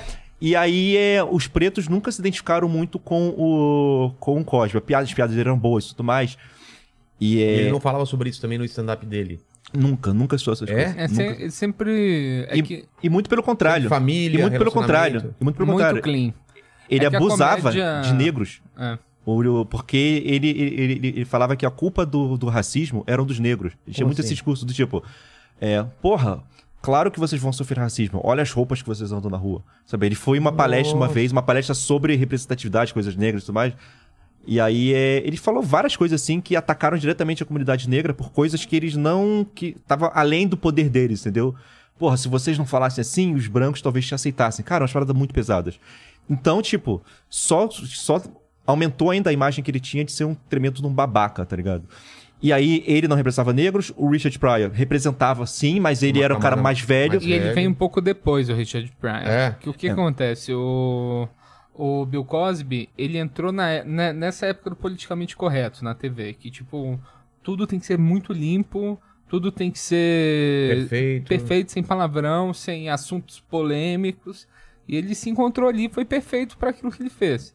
O Pryor já chegou na segunda onda para quebrar isso. Tá. Então ele começou lá, ele usava a palavra com N, ele falava de drogas, ele falava Não, mas de... o Pryor. Palavrão? Sim. Não, o Pryor, quando ele começou, ele era bem do estilo, assim, é certinho. Ele... Ah, sim, mas tô falando só da evolução do, Ah, do sim, Pryor do, porque ele foi um cara que ele teve meio que um Breaking Bad, o Pryor. Ele É? subiu no palco, é, seguindo os conselhos do, do, do, do Bill Cosby. Então, então ele era praticamente outro Bill Cosby, sabe? Mais divertido, é, molecão e tudo mais. Só que aí ele começou a perceber que o mundo precisava da voz dele. Queria, ele tinha muita coisa pra falar, entendeu? Então ele começou a falar as verdades dele, foi perdendo público, mas ao mesmo tempo ele queria seguir é, naquilo. Em algum momento a chave virou pra ele. Que em algum momento ele virou um iconoclasta, sabe? Iconoclasta. Iconoclasta. E aí aconteceu isso, cara. Ele virou tudo e. Tanto que tem aquela conversa famosa, né, do, do, do Eddie Murphy com ele, né? Sim, que, ele fala no o especial. Bill Cosby fala pra ele que ele não podia falar palavrão, que não era assim, e ele liga pro pro pro, Pro Pryor. pro Pryor, e o Pryor fala o quê pra ele? Ah, manda chupar meu pau. É. Manda esse negão chupar meu pau. Esse cara paga suas contas, então manda esse negócio chupar meu pau. Mas é muito isso mesmo. E aí, a gente tá em que parte da história agora? Do Eddie Murphy. Ed Murphy. E aí o Ed Murphy, ele cresceu com os jovens, com o público jovem, com- usando as gírias da quebrada e tudo mais. É porque é muito uma questão. Porque é claro que é é branco e preto, mas, por exemplo, o Ventura, aqui no Brasil, ele é muito conhecido não por ser o primeiro cara a fazer comédia pra pobre, mas ele fez a galera da quebrada realmente se identificar com as gírias que ele falava lá, com o jeito de falar pros caras pensarem, cara, é um, é um de nós ali. Existe Entendi. um de nós Então, ali, né? o Ed Murphy era O Ed. Murphy era isso pra, pra comunidade negra. Tanto é que quando o Ed Murphy ele surgiu e bombou, logo em seguida começaram a vir outros caras incríveis seguindo o espaço dele. Uma vez o Ed Murphy tava num clube, fazendo. ele, tipo assim, tava, tava tendo uma noite aleatória lá. E aí o Ed Murphy ele chegou e só viu branco assim no- na, na, na plateia e tal. De boa, normal. Aí ele viu um garoto preto que tava empilhando cadeiras, tá ligado? E aí ele virou pra esse garoto e falou: Ei, que horas sobe no palco? Aí o moleque falou, cara, eu não, eu não, tô, eu não tô no palco hoje, sabe? Ele falou, ele chamou o dono do clube, ô, bota ele como próximo. Ele subiu no palco, e aí foi a primeira vez que o Chris Rock fez um show pro Ed Murphy, molecão, e o Ed Murphy é, apadrinhou ele, começou a levar ele pra essa viagem, verdade. pra show. Não, Cuidou mesmo da carreira E do tipo, o Ed Murphy. Provavelmente, assim, ele foi mais importante do que muito, muito desses comediantes que a gente falou. Porque, tipo, ele com, sei lá, 19 anos, 18 19 anos, ele fez sucesso, bombou. Vai fazendo arenas com 19 anos, só Arena. pode beber com 21, imagina. É. Tu lutando uma arena sem Aí ele você foi vê. pro SNL, ele foi o único elenco do SNL a ter um programa só dele, de toda a história. Ah, ele tinha um programa dele? Não, um especial Ah, um dele, especial. tipo um SNL que foi só do Ed Murphy Show. Tá. E eu tava vendo uma entrevista, se eu não me engano, foi dele, dele, dele falando disso, que o- os filmes dele exportaram de um jeito que, tipo, muitos países foi a primeira vez que eles viram um filme com um protagonista negro por causa dele, sabe? Não, não duvido, não. Porque Ah, lembrei um onde eu jeito. vi. Foi no. Filmes que. É um documentário da Netflix muito legal, que fala sobre filmes clássicos, como foi difícil de produzir. E esse fala sobre o Príncipe em Nova York. Ah, eu vi Movies. That Made Us. É, eu vi isso aí. Super legal, cara. E aí nisso surgiu também o, o Dave Chappelle, surgiu to- todos esses caras aí. Hum. É, e aí começou a O vir. Chapéu também novinho começou. No- Novinho 14 também. anos. 14 anos. É, o, o Chapéu começou com 14, 15 anos É. mesmo. E aí é, começou a vir esse movimento da galera preta, que era bem da quebrada mesmo, começou a fazer show. Começou a, a- a surgir, na verdade, uma cena de comédia paralela às cenas sempre. Porque os programas como o Tonight Show e tudo mais, eles chamavam negros sim, mas quando o negro se adequava a falar pro público branco, que era, que, era, que era majoritariamente os Estados Unidos, entendeu? o público que a gente Texto queria ver. limpo. In- Exatamente. Então a galera da quebrada, eles não tinham essa oportunidade. A galera preta da quebrada. E aí foi quando eles começaram a, mano, vamos então, se não tem uma porta, vamos fazer uma porta, tá ligado? E aí eles fizeram lá o Death Comedy Jam, que era um programa bem da quebrada. Mano, se você Sim. vê o Death Comedy Jam, hoje você fala, mano, isso é surreal. Tipo assim, os cara, o cara tá no palco, ele conta uma piada, a galera pula, grita, faz barulho mesmo, começa uma música, o cara começa a dançar. É outro rolê, cara. E aí foi um programa que foi um grande de um sucesso, que deu margens para outros programas com pretos assim. O in Color, que é dos irmãos Wayans lá, saiu também. É, E lançou- tem uma coisa interessante disso, é que, tipo, os Estados Unidos, junto com essa cultura de diálogo, de discurso, eles têm essa cultura do show de talentos. Então, tipo, além da cena ter aparecido. Eles até chamavam de, de salas urbanas, que eram as salas que iam comediantes negros, plateia Sim. negra. E eles tinham o Apollo, que é o teatro lá, que é famoso por isso, que toda semana eles tinham um programa lá que era tipo ao vivo do Apollo, que ia a gente cantando e a gente contando piada. E era conhecido por ser uma plateia difícil. Uma Ah, é? plateia Não, mas que, difícil tipo, no, no nível. que vai a criança. É, nesse nível. Que vai criança, tipo. Ah. Porque lá não. É uma coisa do tipo, lá pode se- o cara ser heckler. Heckler é o cara que atrapalha o show, Entendi. grita. Se você não gostar, tu pode expressar sua opinião ali mesmo, tá ligado? Exato. Mano, eles vaiaram o filho do Richard Pryor.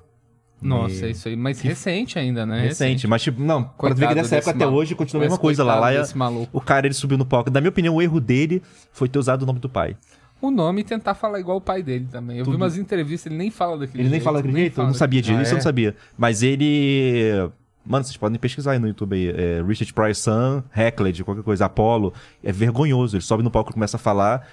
E a primeira piada, ele até entra, que ele fala, tipo, pô, nesse momento meu pai tá olhando do céu e falando, filho, não fode tudo, tá? Uma parada assim. Só que depois ele começa a falar, talvez, entrar em assuntos de política e tal. E, Chris ele- Rock falou sobre isso, não falou? Acho que o Chris Rock comentou em algum lugar sobre isso. e aí é. Mano, é muito engraçado, mas muito vergonhoso. Porque eles vaiaram o cara mesmo e Mas ninguém pode falar. que- muito, ruim, muito ruim, ruim, ruim, ruim. Eu não sei hoje o que, que ele tá. Ele vende sapato, cara. É. Mas, mano, é, foi foda. Quando você vê um negócio daquele do filho do Richard Pryor, então os caras podem mesmo. E aí, tipo, tem o corte da. Quando os caras começam a vaiar, e o corte do apresentador, que é o Steve Harvey, Harvey é o apresentador. É, tipo, ele, ele começa a, é, bom, a dar, se dar mal no palco, a galera começa a gritar, gritar e corta pros bastidores a galera. Incrível, incrível. Esse vídeo é incrível. Tu nunca viu, não? Não, depois, não. Depois Cara, eu vou te tem um vídeo que eu gosto muito, que mostra bem essa época, que é um vídeo do Bernie Mac. Que, tipo, ele tá num show desse, tá todo mundo mandando mal, a plateia tá vaiando todo comediante que entra. E ele entra assim e fala assim: Eu não tenho medo de vocês, seus filhos da puta. E a galera começa a rir. e rindo dele de todo. Aí ele vai lá, conta piada, aí o DJ toca, ele faz uma dancinha. Aí ele. Por isso eu disse, eu não tenho medo de vocês, seus filhos da puta. É É, demais. era uma cara. vibe muito agressiva. Que talvez Só que seja criou vibe... muitos comediantes bons por causa disso. Porque, né? cara, aí tu me pergunta, por que então? A gente tinha começado, a gente tinha falado disso no começo da entrevista, sobre judeus e negros, né? É. Eu vou responder pelos negros porque tem local de, local, local de fala. Por que então que tem tanto comediante negro bom nos Estados Unidos? Os negão arrebenta pra, arrebenta pra caralho. Porque os negão não podiam fazer as noites pra comédia. Pronto. Então eles faziam essas noites. Então você mandando bem numa noite dessa, tu manda bem em qualquer lugar. É. Exato. O cara podia te vaiar. Então eles tinham. to- É, E exatamente. você ter a maior vergonha da sua vida. Sim. Cara, Exato. Que, Tipo, quando aqui você- no Brasil não tem isso, né, cara? Não, Não, tem, não num tem, lugar não que a tem. galera vaiar. que pode vaiar. Tipo, tem É. segurança ali, é vai a mais. segurança, Ah, é. sabe? Então, velho, isso daí moldou os caras num nervo, uma força, sabe? É. O que e pode. o Def Comedy Jam meio que escancarou isso, né? Então mais gente quis fazer stand-up.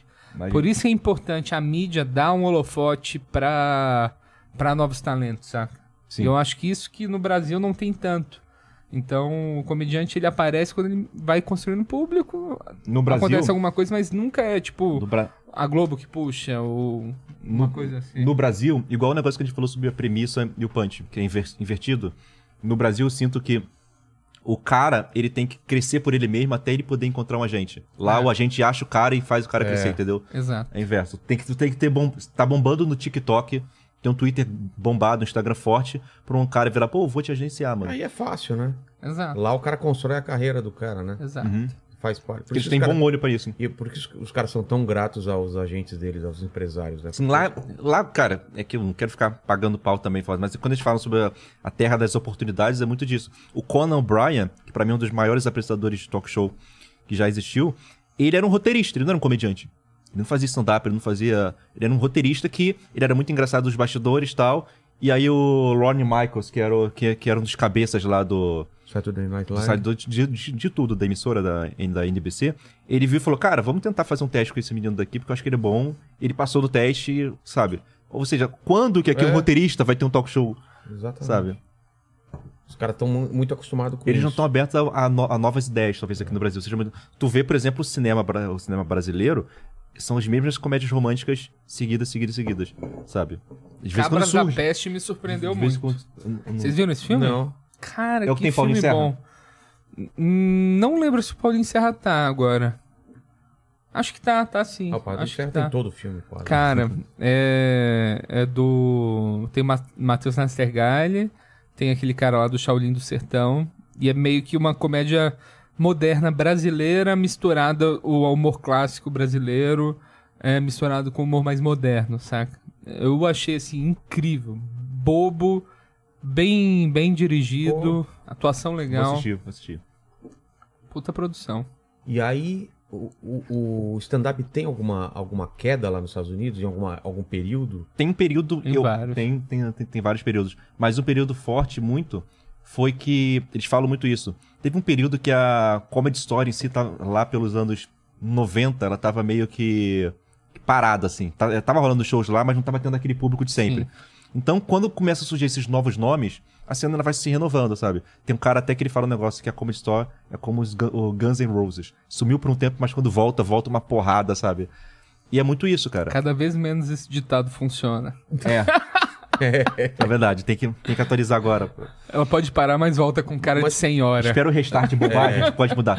Mas por que, que eh, tem essa baixa no stand-up nos anos 90? Eu acho que são altos e baixos mesmo do mercado. Teve um momento Do que tava mercado, todo mundo é. fazendo stand-up, então tu tem esse negócio de, putz, tá todo mundo fazendo stand-up, a, a procura acaba sendo. Procura por algo especifica- especificamente bom acaba sendo é, mais baixo. Tipo, a- o stand-up bombou a primeira vez, tipo, de verdade, assim, nos Estados Unidos inteiros, e nos Estados Unidos inteiros foi nos anos 80, que foi quando surgiu a TV a cabo. E surgiram vários canais a cabo, e um jeito barato de produzir era produzir stand-up, produzir coisa com comediante. Você às então- especiais de comédia. Exato, especiais, os, os meia hora, os cinco minutos, assim, vários tipos de programa. E nisso começou a se criar clube de comédia nos Estados Unidos inteiro, porque era fácil, assim, porque, tipo, você chama um comediante, paga 200 dólares, enche aqui, todo mundo ri, todo mundo bebe, era um negócio Não tem lucrativo, cenário, sabe? não tem figurino, não tem nada. Exato. É por isso que os caras ficavam, ficavam tão bravos com a Beat Shaw, dona lá do, do É. Comissol. Que elas travam uma nota preta e os caras não ganhavam nada. Sabe? Nada, nada, nada. Exato. Então isso foi revoltando mesmo. É, aí teve essa queda nos anos 90, que meio que voltou Mas é uma queda também por falta de algum cara despontar ou não? Foi meio que pro final, foi- faltou isso, mas mas foi na época que, tipo, ninguém queria assistir comédia. Foi a época que o Danny Cook apareceu ali no final dos anos 90. Na internet nos já ou não? Acho que foi O Dan- 2005. Danny Cook ele bombou no MySpace. Ele foi o primeiro No comediante a MySpace, bombar é. assim no MySpace. É. Ele era muito gigante, muito grande mesmo. Sabe? Foi a época também que teve a treta do Joe Rogan com a. Sim. Que foi a treta de roubo de piada, a gente sabe. Com o... Com o Carlos, Carlos Mencia, Mencia. um comediante que Lembro. chegava lá e simplesmente roubava piadas de todo mundo. Ele era muito grande, ele lotava arenas, então ninguém fazia nada. Tinha esse negócio meio predatório, sabe? Do tipo, olha o que eu posso fazer com a sua carreira. Se você... E ele podia mesmo, porque o Danny Cook, em uma, em uma- noite, ficou tão puto que subiu no palco e Danny fez. Cook ou... Oh, desculpa, o, o Joe Rogan. Joe Rogan. Joe Rogan. Joe Danny. Cook tava morto, sabe? Eu não sei. o que É, não, acho que não... Não tava. Não, ele existia. O cara já era velho, mas ele. O Danny Cook ele não tava gigante nessa Sei. época. Que isso daí foi os anos, anos 90, né? Sim, Meados sim, dos sim. anos 90. E aí o Joe Rogan tava no palco. Ele saiu do palco e ele meio que, que anunciou o Carlos Mencia com uma piada, chamada que Carlos Manstealer, sabe? Ah, meio tá. que ladrão, uma parada assim. E aí o Carlos ele voltou no palco, meio que eh, xingou o cara, já, já deram o microfone pro Joe. Ele foi. Não, não minto. Ele nem. Ele foi sem microfone, o Joe Rogan. Foi bater É. boca com o cara. É. E tu vê que metade da plateia tava do lado do cara, tá ligado? É, Porque eu- o cara era gigante. vídeo, é. Tu viu o vídeo, né? E aí depois dá o microfone pra ele e o Joe O começa. cabelo ainda do Joe Rogan. É, começa a argumentar com o cara. É. Mano, o Joe tava quase um passo de dar uma porrada naquele cara. E o, e o Joe já era lutador, já tinha esses bagulhos de. Então, mano. É, o Joe bater ficou. muito nele. A Mitzi Shore, ela expulsou o Joe Rogan da Comedy Store. Baniu. Uma década, Ah, é? Baniu, porque o agente do Joe Rogan também agenciava outro cara. Então ele teve que fazer uma escolha, meio um conflito de interesses. E então, abandonou o Joe abandonou Rogan? O Joe Rogan ficou na merda, cara. Porra! Então é muito do- legal ver ele agora ele. É. retornando, né, cara? Mas eu acho legal que você levantou esse, esse assunto pra gente falar também de uma coisa importante sobre o stand-up, que é o texto ser original e a, prime a, a primeira e talvez única regra que é não roube piada, né? Que é uma coisa Sim. Não importante. roube piada. Isso vem de quando? Sempre foi uma coisa do stand-up, de ter o texto original, de não Sim. pegar dos... Como que, como que é? Não, tipo, como de que- pegar dos outros, eu acho que já foi- é, um- Desde o começo. É uma lei, É uma é, lei um- meio- É, Mano, eu né? acho que é um negócio tão difícil de fazer, É, sabe? né? Você conseguir fazer uma piada que arrebenta. Aí você vê um cara ele tá roubando dinheiro seu, sabe? É, roubando é seu- meio isso, né? É. Sim, É, uma- é um roubo como se fosse de um bem seu, Exato. um carro, alguma coisa. Que exatamente. os exatamente. Estados Unidos eles têm mais essa preocupação com propriedade intelectual também. É, tanto é que quando Eu eles que querem piada de outra disso. pessoa lá, eles compram mesmo. É. É. É, tem, tem um mercado de roteiro, pô, os comediantes tipo Chris Rock, quando ele vai na Comedy Story ou algum outro lugar testar piada, tem, a- tem uma galera escrevendo pra ele, assim. no- ele contratou uns caras, tipo assim, não pra escrever pra ele, mas tipo, pra, fazer o que chamam de punch-up, que você tem a sua premissa e aí você enche ela de piadinhas a mais que seguem o teu raciocínio. É muito que eu faço com o Maurício Meirelles. Eu trabalho com ele na Dromedário e a galera acha que eu sou roteirista dele. Não sou roteirista dele. A gente trabalha com o Maurício chegando pra mim falando assim, mano, olha só, eu fui na praia com meu filho, eu tenho essa premissa aqui, eu quero fazer assim, assim, o que tu acha? Eu falo, pô, isso aqui é legal, isso aqui é ruim, isso aqui é legal, isso aqui é ruim, pode, pode falar isso, aquilo. É muito disso, sabe? É você dar alternativas. É o que a gente faz como comediante também. Acaba o show... Tu, pô, Ah, sim, isso é natural no, É. no camarim. O que é diferente de, de alguém chegar pra mim, por exemplo, Ravok, olha Escreve só, sobre cemitério. escreve sobre cemitério pra mim, uma página. Porra. Porra, é uma merda isso. Isso vai contra a minha, a, a minha ideologia da comédia, entendeu? Eu faço. É claro que eu faço. Quando eu contrato, eu faço. Isso é Mas eu cobro muito caro. Todo mundo, todo mundo Eu faz, cobro sabe? É, é muito Do- ator, ator que foi fazer é, stand-up fez isso, né? Outra pessoa escrever tudo pro cara. Mas Ah, não, não, não. ne- Dessa maneira eu acho até mais difícil funcionar. Um cara do Não, não nada funciona. pegar. Mas, por exemplo, o Chris Rock, ele chama a galera pra escrever e dá um Rolex pra cada um que ajudou ele a escrever.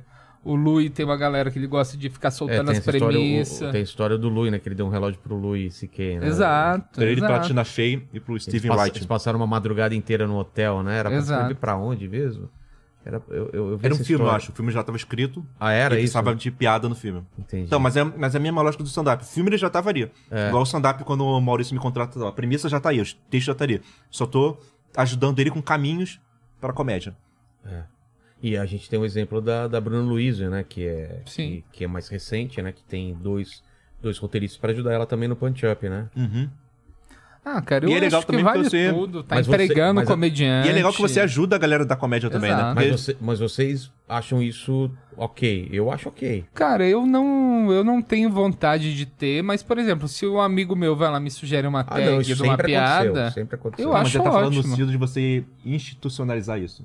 É, mas eu acho que, tipo. Eu não Eu vejo. acho incrível também, porque eu Eu acho não- legal que. Eu acho que se tá empregando mais comediante, tem, você tá tirando. um- Isso aí tira um comediante de ter um emprego merda de civil. Tira o comedi... o Já acho o que válido. tira o comediante do escritório, pra mim é muito bom, sabe? Entendi. eu, foi o que o Maurício fez por mim. Eu tava numa vibe que eu ia parar de com comédia. Eu tava no Rio de Janeiro fazendo dois shows Poucos por mês, shows. não, não tinha o que fazer. Aí um show, ele foi de convidado lá, eu conheci ele. Passou um tempo, ele ia fazer uma, uma roast lá em Portugal. E aí ele já tinha as piadas lá, só que ele pediu a minha opinião, assim, eu dei mais, eu dei mais algumas piadas pra ele e tal. Aí ele me pagou por isso, um mês depois ele me chamou pra realmente trabalhar na Dromedário, na empresa dele. Então eu, eu, eu teria parado com comédia. Eu não teria feito Sim. curiosidade da comédia, por exemplo. Entendi. Que eu não, te- não estaria com a cabeça nisso, eu estaria com a cabeça em, mano, Curiosi- planilha, sei lá. sei Você lá. trabalhou com ele antes do Curiosidades? Eu achei que tinha sido depois. Muito antes, muito antes. Uns dois anos antes, verdade. Ele que criou o webbullying, cara. Cara no ensino médio, tá ligado? Por isso bombou tanto. Mas então, dando esse contexto de roubo de piada, a gente tem várias, várias tretas lá nos Estados Unidos, né? Aqui Sim. no Brasil também, né? Amy Schumer, é, É. Amy Schumer, né? Amy Schumer. Amy, Schu é, Amy Schumer, O próprio Danny Cook, que roubou Danny piada é do, mesmo, Louis do Louis C.K., né? Isso aí É. foi famoso também, né? Robin Williams. Robin Williams. Robin Williams, cara. ele era acusado de mesmo. roubar piada. Só que o cara, os caras gostavam tanto Os dele. caras gostavam tanto dele que passavam um pano. Que falava, ah, não, é que o cérebro dele funciona muito rápido. Por isso ele roubou Nossa, cinco cara. minutos meio seguidos. Mas imagina se é seu. Se é seu. Porra. É, esse é o problema, eu porque o cara é muito mais bombado. Não, e o Robin, falavam que e ele bom, dava um né? O Robin devia assim pegar a sua também. piada e Exato. fazer aquilo 10 vezes melhor, Caraca, né, Fica cara? até com vergonha de pedir de volta. O cara imitava Tá três... tão melhor é, cuidada, cara. Não, teve um caso nos Estados Unidos que foi muito grave, assim, que nos anos 90, é, os roteiristas de comédia iam assistir stand-up e roubava premissa Não, pra isso era um problema série. sério mesmo. Que? É, eles chegaram a, a fazer uma lista negra, assim, que nenhum roteirista podia entrar pra assistir show de A stand-up. galera tinha um problema, que, tipo assim, os roteiristas de comédia naquela época, pelo, que os- a- o- pelo lado dos comediantes, eles eram muito sem graça. Eles não conseguiam escrever piada boa, porque É. eles não tinham. Porra, querendo ou não, o cara do stand-up, ele, a gente sabe. Ele- a, gente, a gente já tem. A gente já, já- a gente já se ferrou tanto no palco que a gente sabe mais ou menos a natureza se aquela piada vai pra Você frente ou não. diminui sua margem de erro. Você diminui sua É. margem de erro, exatamente isso. Então, co- então eles iam pra lá porque eles já sabiam. E lá eles só, ti- eles só pegavam as piadas que davam aplauso. Então cansou, a galera cansou de ver piada deles assim em série. Imagina, você vai lá, tem uma, tem uma do Kevin James, sabe quem Sei, que é? claro, o cara Aquele do- gordinho do, Do Queen of... É, King of Queens. King of Queens, exato. Ele tinha uma piada sobre a parte de cima do muffin que virou um episódio inteiro de Seinfeld. O quê? É. E E ficou famoso isso. famoso, só que o que vai fazer? Tá no É. ar, já foi, né? Pô, É fogo isso. E isso acontece hoje, se você parar pra pensar também, por exemplo, tu já deve ter tido alguma piada sua que virou um meme. Ah, E sim. aí tu perdeu a E autoria. a galera fala, ah, isso aí é meme. Pô, é claro, é meme agora, né? Agora, porra, velho. Mas naquela época foi o que você conhece o cara pessoalmente. O cara foi na tua noite, o cara aplaudiu tua piada no dia seguinte. Não, eu, eu, eu fiz um vlog sobre quilometragem de pinto, calculando quanto entrava numa, na sua namorada. Uma coisa idiota, assim, tipo, ah, sua namorada, você tá com ela quanto? Ela teve quantos namorados e tal. Depois virou coisa de internet, aí a galera fala, ah, isso daí tá na internet. Falei, claro que tá na internet. Agora, porque eu fiz um vlog sobre isso, né, É cara? foda isso, cara. Competir com a internet com meme. É. Eu já tentei emplacar meme, assim. Já quase emplaquei uns, mas viralizar o meme, assim, eu não consegui Não, ainda. não, não, não é uma coisa que você controla, não, cara. Ele tem Cara, vida própria. É difícil. Mas quem mais lá no- nos Estados Unidos? Que teve problema com piada. Da Amy Schumer foi, foi o quê? A Amy Schumer ela pegou várias piadas dos outros. É porque a Amy Schumer tinha um negócio, ela tinha o programa dela, Inside Amy Schumer. que bombou, né? que bombou, tá? Um programa de sketch, era muito bom, de verdade. Só que aparecia piada do pessoal lá, tipo, eh, piadas transformadas, transformadas em sketches inteiras, entendeu? E aí, a galera começou a ir atrás dos stand-ups dela. Então, você pode até jogar no YouTube aí o Amy Schumer Jo- eh, Joke Thief Compilation, alguma coisa do tipo.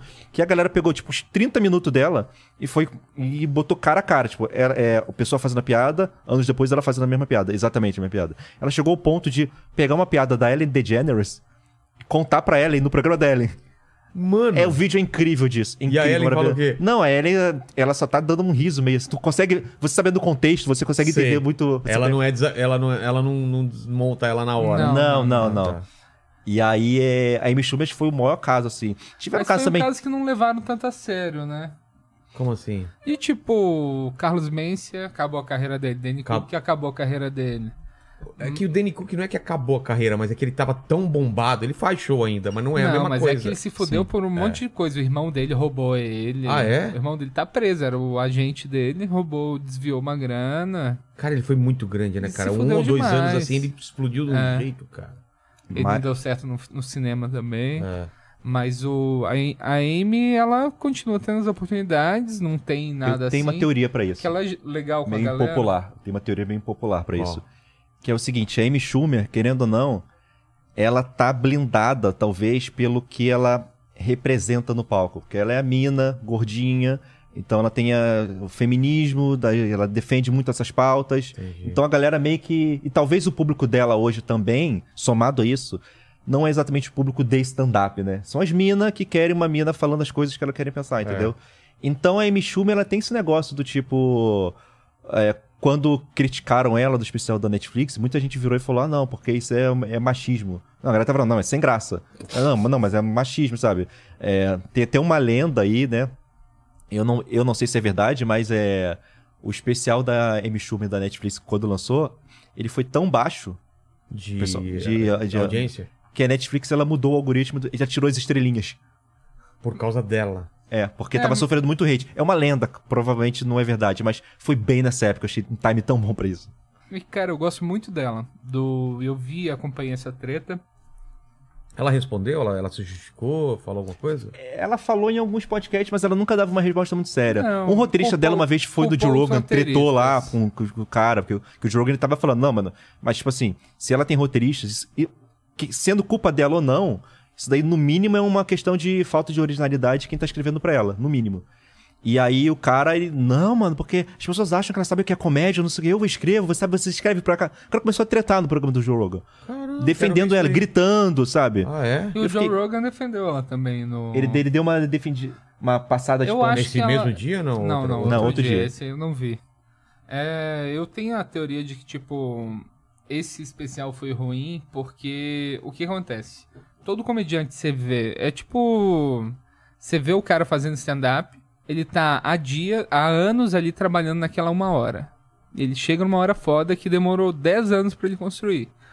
Aí ele vai lá, faz sucesso, essa uma hora é um, é é um estrondo. Aí ele fica famoso e a, galo- a galera quer mais. Só que eles riem mais fácil das piadas. Ele.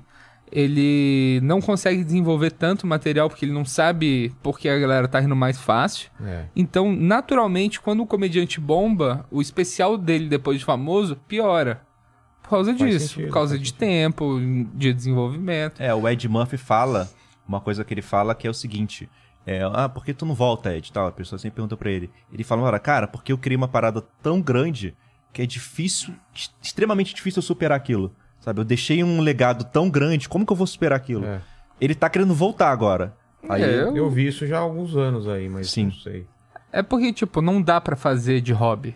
Não dá pra É. fazer dá, stand-up de dá. hobby. tem que Não viver dá. isso. Não dá. Tem que ver isso. Ah, tem que o Seifert, cara. Quanto Exato. tempo ele tá pra voltar e não volta, cara? Exato. Sim. Porque ele, pô, ele tá numa, uma boa. Ele tá numa boa, já ganhou o dinheiro dele. Ele, ele- você, acha, você vê pelo especial dele, o The Comedian? É, não, o último especial dele? Não, o especial não, o documentário. Comedian. Comedian, É. né? Assim, Bastidores Você- da você vê comédia. o quanto aquilo pra ele é desgastante pela vida que ele tem agora. Exato. Ele não vai conseguir fazer isso. cara. Exato. E aí ele fica nessa de vai voltar, vai voltar. Fui, fazer, fui ver um show dele em Nova York que era 40, 50% de piada antiga, cara. Sim. Ele falando como um show novo. Ele tinha feito um, um especial pra enterrar as piadas antigas. Sim, tá sim, ligado sim. isso? E aí. I'm telling you for the E last agora ele time. lançou a Páscoa, que voltou as piadas. É, I'm telling you again. The, I'm telling you for the last time. É, for the, é, porra. Eu Cara, achei meio.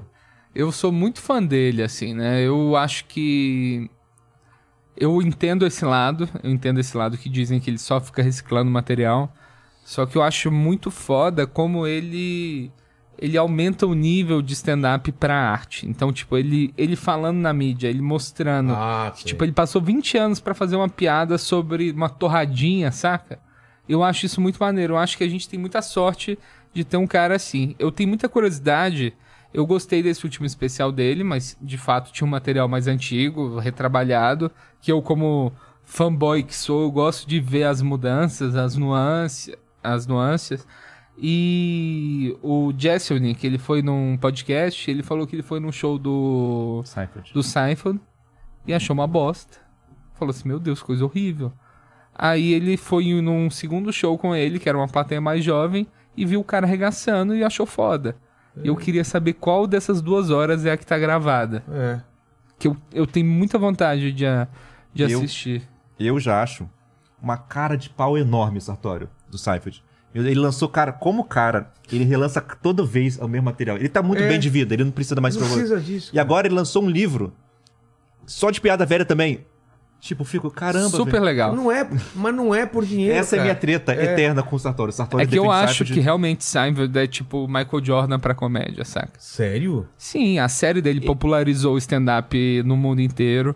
Aí ele vai lá, faz o, o documentário que popularizou o jeito de se fazer stand-up, de como se faz. Que antes não tinha curso. Aquilo lá dá uma noção boa de como começar na É, comédia. a, a comédia brasileira começou muito por influência Exato. do da série e tudo mais. Total. E agora o Comediantes in Cars, que mostra pra galera que, tipo, o comediante é maneiro, que é in- inteligente, que fala das coisas. Então eu acho que, tipo, ninguém divulgou mais a comédia stand-up do que ele, saca? Nesse rolê daí, eu sou o Nando e você o Nicolas, que a gente vai começar a tretar. É porque, mesmo? é porque, cara, sei lá, cara, Só eu acho que o. Seinfeld, ele, ele, ele, o problema não é o Seinfeld ele só fazer o material velho, mas ele- eu sinto que ele caga tanta regra pra comédia como os outros têm que fazer. O Comedians, cara, eu vejo só caga- é, cagação de regra real. E aí, quando eu vejo, ele fica, não, porque você é comediante, você tem que trabalhar, você tem que estar sempre lá nas noites, tal, testando. E eu não vejo isso, sabe? Então eu vejo o material dele, uh, porra, dois especiais na Netflix só com parada velha. Aí eu fico, caramba. E tipo, e tudo bem, ele realmente ele melhora muito a piada, isso é fato, ele melhora.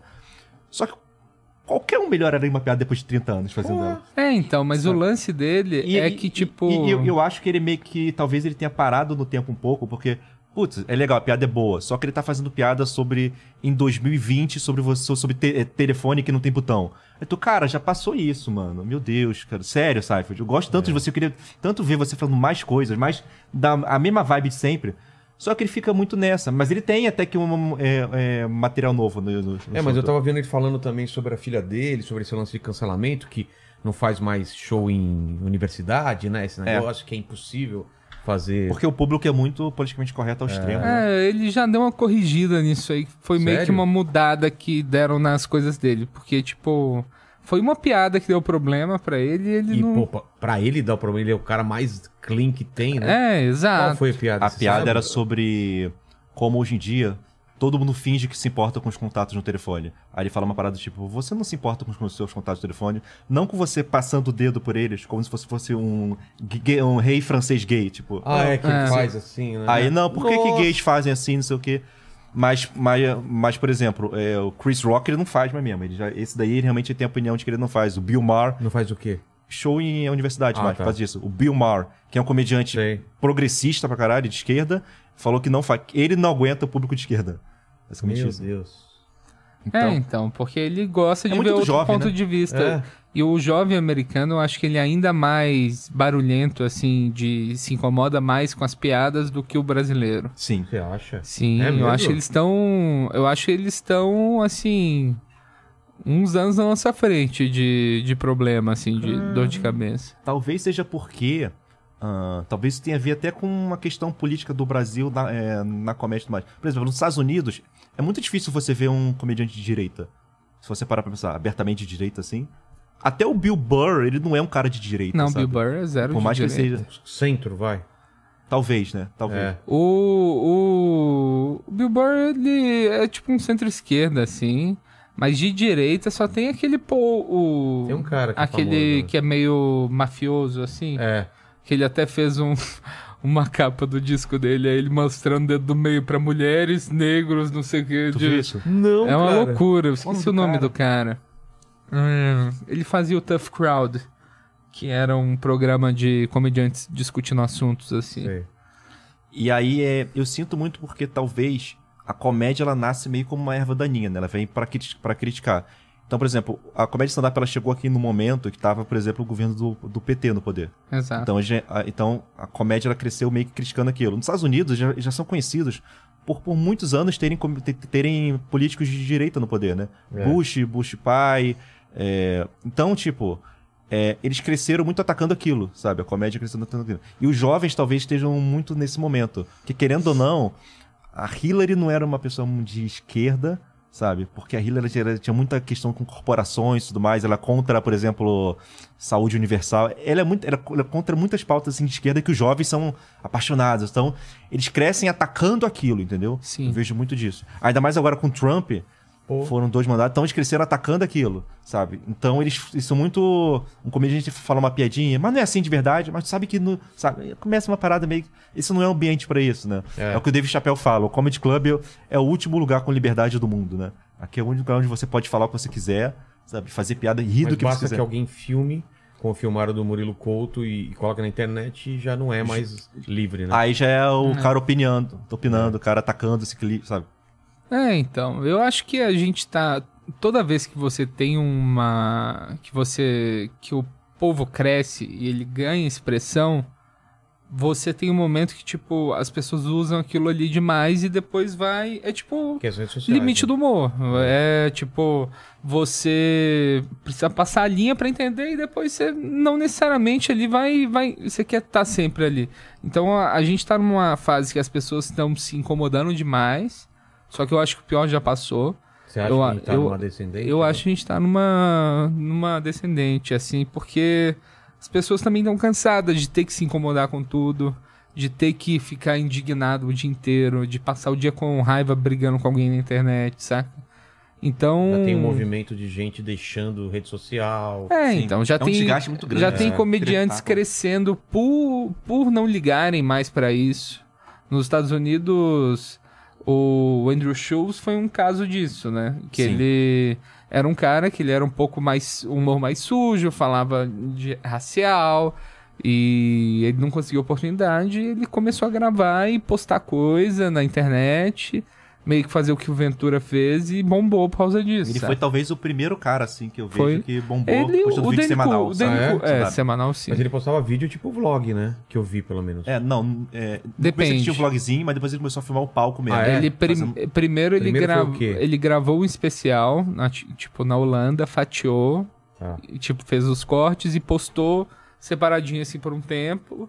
Aí depois ele começou a gravar um, um formato meio documental com stand-up. Aí depois ele começou a fazer aquele negócio meio vlog com piada pra caralho. Que até foi pra Netflix. Ah, foi pra Netflix? Foi. Ele chegou a fazer um especial pra Netflix. Não, tô falando do vlog, aquele que ele tá sentado, Sim, aqui, aquele sentado. fundo meio branco, não É. sei, e ele falando pra caralho e tal. É. Engraçado pra caramba. Engraçado. E é isso. Verborrágico pra caramba. Já tá rolando essa galera. Hoje a bolha nos Estados Unidos dos comediantes que estão enchendo o lugar são comediantes que cresceram nos podcasts. É mesmo. Por isso eu acho que é importante que todo comediante ter o seu podcast. O sabe? Joe Rogan cresceu depois do podcast ou ele era grande e começou o podcast? Ele, ele fez tipo um No Limite lá, que era o Fear Factor. Sei. Ele ficou famoso ali Ah, é? e ele fez o podcast meio que. Ele teve alguns programas de TV, Newsroom ele também fez. News, news, uh, news Radio. News Radio. Ele é narrava esse. também é, UFC, né? O UFC é? ele entrou tipo. É, É, no fim- mais ele recente, aquelas- é. assim, é. Mas o News Radio eu lembro. Mas ele já é- era é- bombado quando ele entrou no UFC. Ah, é? Já. Tá. E o... Já tava bem de vida, cara. Já tava bem de vida e a galera até falou, tipo, cara, ele você não nível- precisa desse dinheiro, saca? Só que o podcast catapultou Quando que ele começa o podcast? Sabe? O podcast. Tem, tem uns- mais de 10 anos, né? Ah, cara, é? o, o Bill Burr, ele eu não sei como ele fazia, que ele já começou em vídeo, né? O Bill Burr e o, Mark e o, Maron. e o Mark Maron, que já faziam podcast há mais tempo, eles usavam serviço. O Mark Maron não, mas o Bill Burr usavam um serviço de podcast. Você ligava, falava e eles postavam podcast. Era assim, cara. Mentira, Pra tu ver, cara. Era assim. E, o- e o Joe Rogan então já começa com vídeo? Já. Já. E já começa bombado? Não, ele, Bombado eu não ele sei, ficava mas- doidão, assim, f- zoando com os amigos nas câmeras, tipo Ah, Conquistou zoom, a galera assim. assim, com o carisma dele mesmo, É. assim. Não necessariamente... Aí ele foi, convidados, foi é. aumentando, foi aumentando Aí foi vindo a galera mais poucos. importante, assim, Ele fez meio- muito podcast pra Fez ninguém, ninguém ver. É mesmo? Fez muito podcast pra ninguém ver. E ele é muito grande lá, o podcast dele? o- É. o maior do mundo. É. É o maior? O maior do mundo. O Rafinha foi lá, né? Que legal, né? Foi, foi. Porra, muito Falou que foi pelos contatos de MMA, né? Sim. Sim, ele montou uma estratégia legal. É. Fernando. E hoje os podcasts estão virando o que era o Carson pros comediantes. É, eu vi um link, me mandaram um link sobre isso. É. O fenômeno que tá acontecendo lá nos Estados Unidos. E aí eu fui no Danilo semana passada e o Danilo me falou isso no ar. Eu acho que tá na entrevista mesmo, acho que não foi em off, não. Ele falou, cara, por que, que os caras vêm aqui? O Edmundo veio aqui, não quero Ah, falar do falou, acidente. ele falou. Aí vai no seu programa, fala do acidente, fala tudo da vida dele, não sei o quê. Você nem perguntou. Medo de falar na TV. Por causa da. Não, Da TV ser Mas eu acho que não é quadrada. só um medo, não. Eu acho que é. O ambiente não é propício pra isso. Você tem, sei lá, 20 minutos pra render, É, tem câmera, tem com certeza. mil... sei, cara, dezenas de pessoas, a, a pessoa tá tensa. E aqui, cara, é uma conversa. O, o cara vai. É aquele negócio, talk show também tem a parte do show, né? É. O show acaba sendo maior do que o talk. É, aqui, Exato. aqui não tem nenhuma necessidade de ser show, entendeu? Sim. Exato. Então é uma conversa. Então eu tô vendo esse movimento, eu vi essa matéria lá fora e eu acho que aqui tá acontecendo a mesma coisa. cara, o Mark Normand é um cara que eu gosto muito da gringa. Agora ele tá meio bombado, assim. Aconteceu aquele fenômeno do ficar famoso e o material piorar. É. É, mas ele ele foi no mesmo dia, ele apareceu no, no Jimmy Fallon fazendo stand-up e foi ser entrevistado no Joe Rogan. O Joe Rogan bombou ele, o Jimmy Fallon ninguém viu. Que doido isso, cara. Que se- que- É isso, Era é. impensável isso. Exato. Lembra do Jô, cara? Quem ia no Exato. Jô era o tipo, o cara bombou, o cara deu certo na Chegou a fazer carreira. Jô Soares? Fiz. Quando, na época do Mundo Canibal. Tu conheceu o Jô? Ah, no, na entrevista, assim, né? Não de trocar ideia depois. Ah, mas tu não fez stand-up lá. Não, não, não. Não, não. Aquele esquema de ser entrevistado mesmo. E o engraçado também do, do, do lance do Joe Rogan é, é, tipo, depois que ele já fez sucesso, já tá fazendo há anos lá nos Estados Unidos, influenciar todo um movimento de mesa cast filmado aqui, um, porque o, o, o podcast já existia, né, nesse Sim, formato áudio e sim, de repente sim. explode. Não sei se também um pouco por causa da pandemia, mas no ano passado ele se transforma nessa coisa monstruosa que virou até a gente tá vendo esse ano ainda, não sei quanto tempo vai mais durar, mas pelo menos acho que o ano que vem, por causa de Copa do Mundo e, e- e política, acho que ainda, Sim. ainda tem um espaço para crescer. É muito interessante, cara, esse formato de podcast, assim, de comediante. O meu podcast, originalmente, eu fiz nos moldes, eu escutava do Joe Rogan também, mas eu fiz nos moldes do podcast do Mark Maron e do Pete Holmes, que Ah, eram ok. nesse estilo, um comediante entrevistando outras pessoas. E o Mark Maron entrevistou o Obama, Ah, é? entrevistou Paul McCartney. É interessante, ele fez uma pergunta pro Paul McCartney que eu achei foda, saindo do assunto um pouquinho. que ele virou Paul McCartney e falou: Cara, então, você foi dos Beatles, né? É, Você lança um disco a cada tantos anos. Você ainda acha. Quando você lança um disco novo, você acha que aquilo lá é o seu melhor trabalho? Aí o Paul virou pra ele e falou: Cara, eu fui dos Beatles. Nada que eu fiz vai ser melhor do que aquilo dos Beatles, mas eu gosto de fazer música. Pô, Eu achei interessante. Achei interessante. É legal ver uma galera se abrindo, e que é, esse formato mais longo, né? Da, daquilo que você falou da diferença da TV, que a pessoa não fala, que se precisa preencher um espaço maior, as pessoas vão se abrindo um pouco mais. Mas você, vocês acham que esse, esse lance do podcast de, desse, desse sucesso aqui, ele, ele se dá por quê no, no Brasil? Por causa da pandemia só? Cara, acho que o brasileiro gosta de conversar, gosta de ouvir história. É? sabe? Então, é, é mas, muito. mas, mas não era um contrassenso? Que eu, eu ouvia, não sei se vocês ouviam isso. Não, vídeo por internet não pode ser longo. Não tem, ninguém tem Tinha saco. muito disso, né? né? É, Ninguém tinha. tem saco de ficar uma hora, duas horas. Que isso? Tem que ser dez Mas a minutos. gente vê que os stand-ups que mais bombam são os storytellings, sabe? Então já vai um Histórias, pouco de né? contra. Pouco Exato. de contra isso. E a gente tem uma, uma, uma- realmente uma, uma Tradição, uma tradição de contadores, de, contadores de histórias, né? Exato, e eu acho que é um formato muito bom. Tipo, não, não fez tanto mais sucesso no Brasil, porque eu, eu não acho que é porque o brasileiro gosta disso, é que todo mundo gosta disso. O podcast, você escutar alguém conversando, você se sente parte daquilo, e você pode fazer a- uma segunda tarefa enquanto você está escutando, não É. tem a necessidade. E o podcast em vídeo, ele veio com essa vantagem de que se você quiser, você pode assistir o vídeo também. Porque, por exemplo, você falou, falou dessa pergunta com o Paul McCartney. Eu queria ver a cara dele, eu Exato. queria ver eles, Sim. eles, e Exato. não só ouvir a voz. Eu queria ver os caras, né? Paul McCartney, tipo, você- eu- eu- ele vai pensar, ele, que cara que ele vai fazer? Exato, quando- é, porra. Quem faz uma pergunta dessa pro- Exatamente, pro, pro, é. Paul McCartney, né? E é legal que você vê a personalidade do host na entrevista. É. Eu acho que isso é muito bacana. Eu cheguei a fazer uns 50 episódios do Tava Vindo Pra Cá. E eu conversei com o Rafinha, conversei com, com o Igor, conversei com uma galera super legal. E, e foi muito interessante ver assim um outro lado da pessoa. Pra mim foi muito importante fazer o podcast durante esse tempo.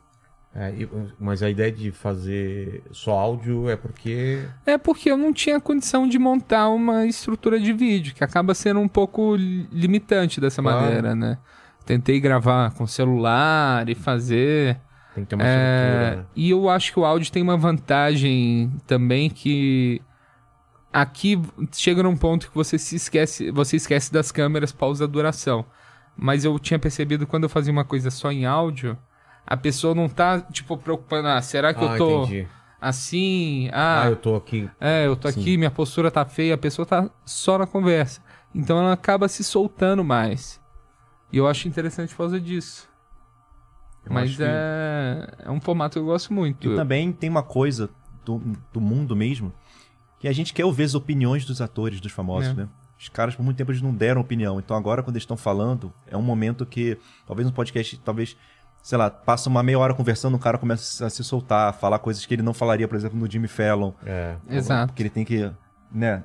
Então, eu acho que tem muito disso também no podcast, de você ser muito sincero. O podcast é um, talvez seja o formato de entrevista mais sincero que tem na atualidade. Com certeza, é um formato mais longo, né? Não tem o objetivo de entreter, de, de ter. Pode ter barriga, pode ter tudo, né? É, não tem objetivo pra tem você dar um check. Ah, puta, eu tenho que É. conseguir que ele fale disso, disso. Não, cara, você não sabe o que vai, Exatamente. o, o que vai falar.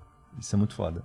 E então, lá no cenário dos Estados Unidos, depois que a gente vir aqui pro Brasil, o que, que a gente tá vivendo hoje lá de stand-up? É, é esse lance do, da internet É o, moldar quem vai. é o podcast. É o total, podcast, mas a assim. galera da comédia mesmo, era grande, eles continuam não usando tanto assim a internet. É, né? Mas lá não usa. tem esse fenômeno. Não né? usa mais o Chris podcast. Rock fazendo eles 50 produzem stories, sabe? muito podcast. Podcast produz muito, tem muito. Tem o todo ele tipo. fala uma coisa que eu acho interessante, que tipo, o podcast tem que ser igual o Instagram pro comediante. Todo comediante tem que, Ah, tem que ter o seu podcast conversando com a plateia, conversando com a plateia não, é Convidado. Conversando com o convidado, ou sozinho, ou com um amigo. Esse tipo de podcast também é muito popular, que eles chamam de hang, que são sempre dois amigos comediantes que eles ficam contando dos shows, falando, improvisando. Principalmente E... contando histórias ruins de shows ruins. Exato. É. E a plateia gosta disso, se aproxima por causa disso, né? Então você vai cultivando a sua audiência de uma forma mais próxima com o podcast. Entendi. E aqui no Brasil, o que, que vocês veem? Teve a explosão do, do- do Quatro Amigos, né? Essa Sim. segunda onda.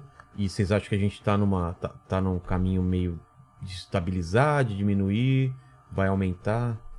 Eu acho, eu acho que só tende a aumentar, de verdade. Porque É. os, os nomes estão cada vez maiores, estão crescendo, estão indo. Eu acho que vai aumentar mesmo quando eles forem para outras mídias. Do tipo, quando Ventura, por exemplo, querer fazer um filme, por exemplo. Ou Por participar que, de um. não fez ainda, né? É dele. É Que- dele, você acha? É, não acho que é dele. Eu Achei- acho que é o Eu acho audiovisual que- brasileiro que não... não, mas eu acho que, tipo assim, que o Ventura ele super conseguiria. Ele conseguiria, porque você Super. pega os Estados Unidos, tem o Kevin Hart, tem o Martin Lawrence, que são comediantes, tem essa pegada da quebrada também, fazem filme policial, fazem. É muito legal, cara. Eu vou ter essa conversa com o Ventura. Não, eu tava, É, pô. eu tava assistindo o Murilo Couto no, no podcast do Freud lá, é, que ele foi de personagem, ele foi de Amy Couto. Mano, tem que ter um filme do Amy Couto, saca? tá tô ali, ligado. o cara improvisou num podcast no personagem. Cara, um, um- uma história dele assim seria demais, cara. É E, foda. mas eu acho que é um acertar. Eu acho um dar uma pedrada, É. eles veem que tem dinheiro nisso e todo mundo vai querer contratar um comediante pra fazer alguma coisa. Sim. Eu Acho que a gente tá perto dessa chavinha. Eu acho que aí a gente vai para outro patamar mesmo. Exato. Pra expandir a, A arte Bruna mesmo. Luiz fazendo uma coisa aqui. Exato. O Rodrigo Marques. Porque o Paulinho Serra faz, mas porque ele é ator, ele já, Exato. né, ele já era da, da, da área, né? Rassum também, é outro esquema. Agora, o cara raiz do stand-up indo pro cinema é. Que ainda tem preconceito com comediante stand-up, né? Tem. Eu vi um filme brasileiro sobre stand-up. Sobre stand-up. Sobre stand-up. É. Como chama? Os Espetaculares. Nossa. Nunca Tem o Portugal. Mas dá pra ver, assim, que, tipo, o roteirista, ele. Por mais que o filme seja legal, ele não tem uma vivência de stand-up. Então, não, não, pra você que é comediante ver aquilo, você olha assim e fala: não, não é assim. Não é essa a realidade? Mas falta, falta ter a gente escrevendo também, saca? Eu acho que o comediante ele precisa aprender a entrar no nessa indústria do audiovisual, precisa aprender os caminhos. Ah, como que Ele eu produzir como também, que eu né? faço uma bíblia de série? É. Como que eu escrevo um piloto? Ah, vamos ter essas ideias aqui. Eu acho que todo comediante precisa ter uns projetos na gaveta, saca? Sim. Você precisa tentar fazendo suas coisas. Eu, Tentar tomando mais seu cedo ou mais tarde, eu vou fazer, porque eu tô tentando há muito tempo também. Sim. assim. Exato. Fiz o Mundo Canibal e série. Quadrinho. A gente- quadrinho, agora série a gente parou de filmar antes da pandemia, deve voltar. Qual série? Não Uma sabia. série minha, Não sabia que você estava fazendo uma série. loja de É quadrinhos? demais. é. É. É que não é, não é humor, né? Eu não sei se isso também é um, é um problema, mas eu acho que não, né? Você vê lá nos Estados Unidos o, o, o Corra, né? Que é um filme de terror É. feito por um comediante, né? Exato. Sim. Eu, eu não queria ficar preso a isso. Ah, eu tenho que fazer humor numa A série. todo ou- momento. É, exatamente. É, As referências são as mais. Pô, o Chris loucas. Rock fez o novo Jogos Mortais, né? Você viu? No Sério? filme não vi. Falaram tão mal do filme que eu não vi. Sério? É, falaram mal mesmo? É, pra caralho, cara. Puta mas talvez merda, a gente Chris goste. É, pegada então, pode, É. crer, pode crer. Eu gosto muito do Chris Rock, mas ele faz uns filmes brega de vez em quando. Puta que pariu. Aquele top 5 que ele mete uma história de Cinderela no filme Sei. ainda. Eu falo, meu Deus, Chris. Agora você tomou susto do Bill Burr no meio da série do Mandalorian, não é? É, isso daí é verdade. Eu não sabia que ele tava Eu de não. também não, Eu vi bem cara. surpresa. Cara, eu vi um filme dele do Daddy's Home. É um filme com Mark Wahlberg e o Ah, tô ligado. Will, e o Will Ferrell. Tô ligado. Ele aparece É. do nada, assim. o é Dave legal. Chappelle também. Qual filme que eu tava vendo do nada aparece o Dave Acho que é Chappelle? cor púrpura, Nasce não. uma estrela. Nasce é, uma estrela. É, Da Lady exatamente. Gaga lá. Exatamente, exatamente. Eu quase vi esse filme pós o Dave Chappelle, mas eu não tive coragem ainda. Eu assisti esse filme. Eu sou desses caras. Que eu fico só reassistindo o filme na minha vida inteira. Ô, ô, ô, Lene, manda pra mim umas perguntas aí do pessoal do Telegram, por favor. Você Mandei. tem alguma pra fazer? Já, já adianta uma aí. Mandei uma para você, uma pra, uma, umas para você aí, mas tem uma aqui, ó, da Daniela. Ela pediu pro Havok contar pra, pra gente como é que foi participar de um curta com o Banguela. Ah, Qual é, eu fiz uma série com Banguela. Eu fiz o Divina Goiânia, tá no YouTube. Divina Goiânia, é que o Banguela, ele lançou aquele livro dele, de cantadas que. De, de vezes que ele já se ferrou em relacionamento, de foras que ele levou, né? É, daria pra fazer uma, uma E aí- série de livros, né? E aí ele fez. E a obra nunca termina. Ele continua produzindo material, né? Esse é o segredo, a viver arte. E aí é o Banguela, ele. ele- Aliás, a gente precisava colocar aí o, o tema do Banguela aí, né? Ah, eu queria muito falar do Banguela uma então coisa. vamos colocar o momento Banguela, por favor. Tá. É, então. Espera só a- um pouquinho. É, tá tudo pronto aí? Pronto? Então pronto, agora pode falar do Banguela. Então, Banguela, todo mundo sempre fala muito bem dele, né? É. Porque eu gosto disso. Banguela. Mas vamos falar mal. Porque o Banguela é um pau no cu, cara. Não gosto dele. Sério, não gosto desse Vamos cara. falar isso. Ele é cara. mau caráter. Careca. Careca. Careca. Venceu a bariátrica. Quem Venceu o a cara bariátrica. que faz bariátrica e engorda de novo, Não cara? faz sentido claramente estar listado na Lava Jato, porque ele é, é um cretino. não, não, não, brincadeira. O Banguela é muito legal. O primeiro show de um comediante que eu abri foi, foi do Jacaré Banguela, de verdade. Legal. Onde? E foi no Rio de Janeiro, um- em um lugar chamado Taverna do Dragão, uma coisa assim. E aí, tipo, era. O Banguela tinha colocado duas aberturas no show dele, uma amiga minha, Alexandra Dias, e outra pessoa. Aí esse moleque sumiu no dia. Eu olhei o Instagram dele, ele tava em Nova York. Então eu não entendi nada. Aí, Ba- aí eu tava esperando lá, o Banguela falou, pô, vai tu no, no lugar dele então. Eu falei, não, não precisa não. Sabe aquele negócio de comediante iniciante? Eu não Sei. precisa, eu vi pra assistir. Não, sobe e tal, não, não, sabe? Subi no palco, adorei o show, adorei meu show, o show do Banguela. E eu sou muito grato a ele por isso, por ter aberto a porta do- da comédia pra mim dessa forma. Foi a primeira vez realmente que fiz um show lotado, sabe? Pô, que legal. Isso é bacana. E Banguela ajudou muita gente, por isso que a gente tem um momento Banguela aí. Mas ó, o Jonas tá perguntando aqui, pede pro Havok falar sobre ter sido citado no Fábio Porchat no Roda Viva. Ah, sim. Porque o Porchat, ele tava procurando roteiristas é, negros pra ele ter outra visão sobre as coisas que ele, que ele tava escrevendo. E aí a gente tava com um projeto é, meio secreto, que eu não posso falar, mas ele falou no Roda Vida lá que ele queria fazer um stand-up é, de brancos, de um branco pra brancos, pra falar sobre racismo. Como que a gente pode transcrever Ah, isso de uma forma que um branco entenda, que duas pessoas brancas que não vivem aquilo, mas podem falar sobre aquele assunto, entendeu? De uma forma engraçada e tudo mais. Então ele, ele igual o negócio do Meirelles, a gente só ficou conversando, eu não cheguei, eu não fui o roteirista dele, entendeu? A gente só sentou, trocou uma ideia, a gente fez umas calls, batendo papo, ele vê a minha visão, ele vê... Ele te pagou? Claro. Ah, tá. Senão eu já ia falar. Quanto? que é- É, quanto? Eu ia falar isso. Ele escravizou um preto. Eu já ia falar que já ia boca. Por essa camisa aqui pagou pouco, né? Mas foi basicamente isso, cara. Foi mais uma, uma questão de trocar ideia Mas mesmo não sobre o assunto. rolou esse texto ou essa. essa... Não, ele não foi pra frente Não foi pra ainda. frente? vai, vai, vai, acabar ser. sendo. Agora é um uma dos mil pergunta. projetos de Fábio Porchat. É, agora é uma pergunta meio complicada pra você. Eita. O Luciano Guima aqui, o grande Luciano Guima, pediu pro Sartori contar o dia que a Dread Hot bateu com uma rola na cara. Da sua cara. Ah, eu tenho um grande arrependimento disso na minha vida. Eu não divulguei isso em nenhum momento nas minhas redes, e nem vou divulgar. Mas agora. Eu gravei uma série com o Di e eu gravei a série porque ele precisava de um comediante careca. Era só isso. Só isso. Falou assim: preciso de um careca. Cota do cara. Aí eu falei: olha, eu não sou tão careca assim. Ele falou: é sim. Aí eu fui gravar com ele e a série foi super legal. Foi a primeira. Processo. O processo. Você também fez. Sim, sim. Foi. E eu tive, assim, um papel grande, então atuei bastante na série. Foi minha primeira grande experiência, assim. Eu já tinha feito um, um documentário curta-metragem meu atuando, mas em série, com outros atores, foi a primeira vez. Aí ele teve a ideia de fazer essa divulgação pra série junto com a Dread Hot. O do Di Lopes tentando bombar no, no X-Vídeos e tá lá a Dread Hot. E eu participo da cena e ela me puxa pra cama e bate com uma rola na minha cara, uma rola gigantesca. E eu fiquei morrendo de vergonha. Na hora eu fiz, só que aí depois eu voltei pra casa humilhado. Eu falei assim: o que, que eu vou falar pra minha esposa? Mas ela tava nua? Eles estavam nus? Ela tava de calcinha. Ela tava de calcinha e não tava 100% nua, mas teve um momento que ela ficou pelada porque gravaram a versão proibidona que foi só pra, pro X-Vídeos. Ah, eles transaram mesmo. Transaram. E você tava no vídeo. Eu apareço no fundo, assim, fugindo. Nem olhei. Fiquei constrangido. A Suzana aqui pede pros dois darem uma dica pra quem quer começar a fazer stand-up. É o famoso open mic, né? Open cara. mic é escrever. Escrever bastante. Mesmo coisas que você não acha engraçada, porque a comédia tá em.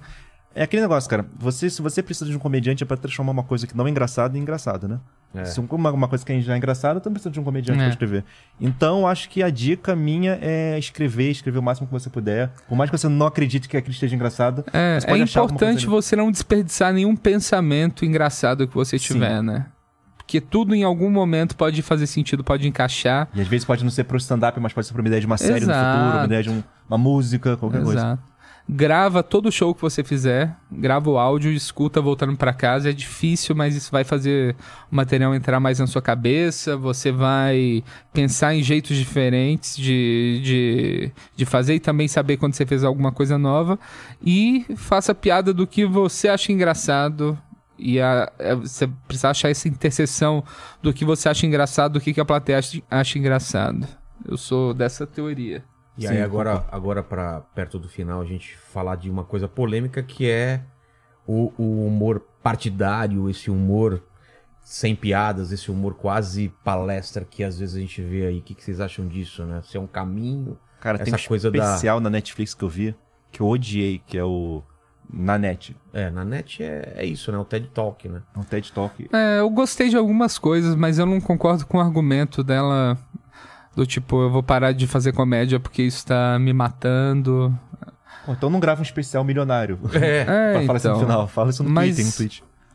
Mas é, é aquilo, né? Midiático. É, tem gente que quer ver esse tipo de comédia. Eu, como comediante, eu não sou tão fã de daquilo que eu falei antes, de tipo, cara, não quero fazer uma. Eu sou contra o Bolsonaro, isso é claro. Mas eu não quero ter que fazer uma piada só porque eu sou contra, eu tenho que fazer a piada É. e ainda assim fazer uma piada pra uma plateia que também é contra. É que o problema quando você faz humor político assim, na minha opinião, numa parte dos casos, é que o cara que tá fazendo o palco, ele parece. Ele tem uma, uma certa arrogância, da comédia mesmo, sabe? E aí o cara da plateia acaba se sentindo ofendido, porque, por que esse moleque de 20 anos aí tá. É. Tá, tá jogando na minha cara minha vida que eu tenho 56. Tem gente que faz bem. Tipo, gente que faz bem. O Lewis Black é um cara que eu piro e ele só fala de política. John Oliver é um cara do. John Oliver é um cara HBO, que eu piro, Bill só Maher fala de também. política, Bill Maher. Mas é, mas é que tem uma questão também. O Bill Maher, por exemplo, ele é um cara de esquerda, progressista, só que ele ataca a esquerda também. É, porque, ele, é questionador. Ele é questionador, sabe? E- Quando fica só de um. Então, eu, eu não sei nem se conta como mura partidário, porque ele tá realmente falando as opiniões dele, a opinião dele é aquela, só que quando tem que bater na esquerda, ele bate na esquerda. É Ele- isso que eu acho legal. Exato, Isso é exato. Eu acho que você precisa ter- tomar muito cuidado para não se achar muito foda. Sim. Que eu acho que aí que é o perigo. É. Você achar assim, caralho, minha opinião vale, a galera precisa. Você precisa aprender a não se levar a sério em tudo e questionar. Questionar. O papel do comediante é questionar. Se você tá indo só no status quo, você tá errado. Por incrível que pareça, na época da eleição, o cara que eu mais achava legal fazendo piada política era o Bolívar Couto, cara. Ele se colocava numa posição sim, de sim. vou zoar tudo e não tô nem aí, cara. Sim. É, É, é Muito muito engraçado. legal isso, é cara. legal. Você não sabia o que ele ia falar, porque ele não era um cara que você fala, não, esse cara é progressista, esse cara, eu- ele tem... Não, cara, ele, ele queria é, ver Você o fica em circo pegar dúvida, né? fogo, né, cara? É. Era muito legal. Uma mulher, uma mulher muito boa que eu gosto na comédia é a Michelle Wolf, não sei se você já viu ela. Conhece? Ela tem um set incrível que ela fala sobre como as mulheres brancas, tipo assim, durante a história inteira, os brancos, eles oprimiram todo mundo, né? Só que as mulheres brancas, meio que elas não fizeram nada pra confrontar isso. Então ela fala meio que, tipo assim, que a, a lógica dela é que as mulheres brancas agora querem jogar o homem branco é, é, no, no, no fundo do ônibus, mas elas tratam como se não tivesse feito nada. Mas eu não fiz nada, ela. Exatamente, é isso. É esse, Esse é o problema, tá ligado? É. É. muito bom essa lógica dela de, disso, cara. E, o, e o- essa, essa polêmica recente do, do Chapéu, do último especial dele, Sim. de os caras quererem ter uma, uma petição pra tirar o especial Eu- dele. eu acho um coisa erro. de próprio dentro da Netflix, a Nanette também entrou nessa. e É, tal. acho que o Chapéu até criticou ela de volta, né? Falou alguma coisa dele. Ah, isso eu não tô. e o Chapéu falou, É, cara, ele na, falou- na net não é engraçado. Ele mandou uma carta e no final falou, ai, observação, na net não é engraçado. cara, eu acho uma porcaria, porque é aquele negócio, cara, você tá... Eu acho que as pessoas que estão criticando o Chapéu, de verdade, elas não entenderam a mensagem dele. A, me- a mensagem do Chapéu nesse especial não é contra as pessoas trans. Não. É basicamente contra o poder branco que decide o que é a pauta do momento. As pessoas trans só estão sendo a pauta de agora porque o homem branco quer isso. E, e, tipo, Exato. e tem- pô, ele deixa bem claro isso uma parte do show que ele fala um negócio do tipo que quando ele não me lembro se ele tretou com alguma pessoa trans ou não, mas ele virou e falou assim numa uma boate que ele conta a história e aí ele fala que tipo que quando a, a, a treta apertou pessoa trans, ela virou e, e chamou a polícia. Um negro nunca faria isso. Então ele fala, até quando as pessoas trans estão nesse momento, elas se lembram que são brancas. Então eles ligam. E obviamente ele tá falando de pessoas trans, é um nicho específico de pessoas de que aconteceu com ele. Exato, E de que, sabe, todo mundo pode ser um filho da puta. exato. E ele fala muito sobre bater pra baixo, né? Que fala assim, não pode bater pra baixo. Fala assim, como assim? Se eu considero as pessoas iguais, por que eu tô batendo pra baixo? A mensagem dele é, uma mensagem até que amorosa, né? É. Ele fala, não tem problema com... Ele falou várias vezes, não tem problema com o trânsito. O meu problema é com essa situação específica da sociedade que a gente vive agora. E, o, pro- e a culpa não é de vocês, eu tô falando, a culpa é do homem branco, e- sabe? Ele não tá atacando. Mas aí, você, é aquele negócio, confunde o, o tema com o alvo da piada. Porque tem trans na comédia, no, na, na, na, na premissa, obviamente é contra trans. Não é, gente. Se fosse uma parada realmente diminuindo, eu ia achar que você é contra, mano. Para. é que o problema é as pessoas chegarem no argumento do tipo, esse assunto é proibido. É. Que é, o que, que tá acontecendo. Sim. Mas não, ele chega- tipo, ele chega- nossa, ele vai. Ele chega a falar sobre gênero, assim, pesado. Sim, ele dá sim, opi- sim, opiniões. fala, fala. E fala, inclusive, do pessoal depois tentando cancelar um negro e falando, pô, peraí, agora a gente tá. A gente. Quanto tempo vocês ficaram escravos, assim? Tipo, como assim? Vocês estão tentando tirar o trabalho, tirar o alimento da boca de um cara aqui. Não, teve uma vez que eu vi um post que eu achei absurdo, assim, que era as palavras que a gente tem que parar de usar porque elas são referentes, são palavras racistas. Tem lá, nas coxas, Denegrir. é, denegrir, não sei o que, só palavras relacionadas a, a negros e gordice. Como que o cara tenta me colocar gordice No como mesmo- se fosse. Cara, é exato, gordo não foi escravo, cara. Nunca seria escravo. Como vocês iam Exato. levar os pedregulhos lá na fazenda? Não ia. Se dependesse dos gordos Porra, cara. qualquer coisa. É, então, e, e a galera tá tipo. Todo mundo vive uma batalha, né? Todo mundo. O momento difícil da, da pessoa. Você não fica assim, nossa, minha vida tá uma merda. Ah, mas as crianças na África, ah, estou me sentindo melhor. Tenho que me sentir melhor. Não é, É, assim, mano, se tu toma um tiro vive. de uma metralhadora ou de uma pistola, é um tiro. O buraco, a bala entrou e saiu, sabe? Exato. Mas em que momento que a gente deixou de, de, de- de ter essa casca grossa, cara, de não aguentar mais um- uma ofensa, de não aguentar um mundo que não foi feito pra gente, cara? O mundo é totalmente Eu acho que- a- é agressivo pra gente. Agressivo. Só que de repente a gente tá acostumado com ar-condicionado, Uhum. com celular, com aplicativo e tudo tem que. Parece que tudo é feito. Tem que agradar a gente, nada pode desagradar. O Chris Ele Rock- falou tal coisa que eu não gostei. O Chris Rock tem aquela piada dele que ele fala que ele foi no colégio aí no é, ele foi no colégio para levar a filha dele para um colégio novo. E aí a diretora tá fazendo uma palestra sobre como é proibido o bullying. Ele falou que não, não colocou a filha no colégio. Falava, os bullies, os valentões, eles, eles fazem metade do trabalho de ensinar, tá ligado? É. Você precisa passar por babacas na, é, é, na vida pra você crescer, mano. A vida é isso. E eu acho que a galera tá atrás, tá buscando, tá lutando pelos direitos, que é muito legal, causas sociais e tudo mais. Sim. Negros, mulheres, gays, trans, enfim. Mas é, com a mídia social, a sua opinião certas pessoas querem que, eu, que, que é, elas ficam com- é, competindo sobre qual opinião é maior do que a outra. Então vira um concurso de popularidade, que deveria ser uma luta Né. por direitos, tá ligado? É, dificilmente pessoas que você vê lacrando no Twitter realmente fazem uma doação, vão fazer um serviço É. comunitário, vão ajudar pessoas mesmo, sabe? Sim. Até conversar às vezes. Às vezes você tem alguma. Você contra alguém que tá pra baixo, poxa. Você via. Pô, e aí, cara? O que aconteceu, cara? Vamos conversar, aconteceu isso comigo. Tu não, tu não quer esse diálogo. Não, tu quer é- postar lá no Não, mural já do levantei uma hashtag, pô, já fiz minha parte. já fiz minha Ah, parte. né? a próxima bondade é no dia 15. Sabe? E qual É, que é? mas eu acho que a gente. Mas a gente. Eu acho que a sociedade hoje é melhor do que nunca. Claro, Eu acho sim, que todo ano é- que passa, tipo, é mais fácil, é menos difícil para as, as pessoas estão melhores e Sim. a gente tá passando por uma fase meio tur- turbulenta, mas que eu acredito que Mas eu acho que isso também é reflexo da, da- do conforto também. sim. Tem tanto conforto que eu, eu posso pensar em linguagem neutra. Se tivesse é, o perigo real de um cara entrar na minha casa com uma espada e dizimar minha família e botar Exato. fogo e levar. Era, a minha Exato. preocupação era outra, Exato. entendeu? É por isso que eu, que eu às vezes eu acho que tem lutas muito maiores pra gente lutar do que linguagem neutra, né? Sim.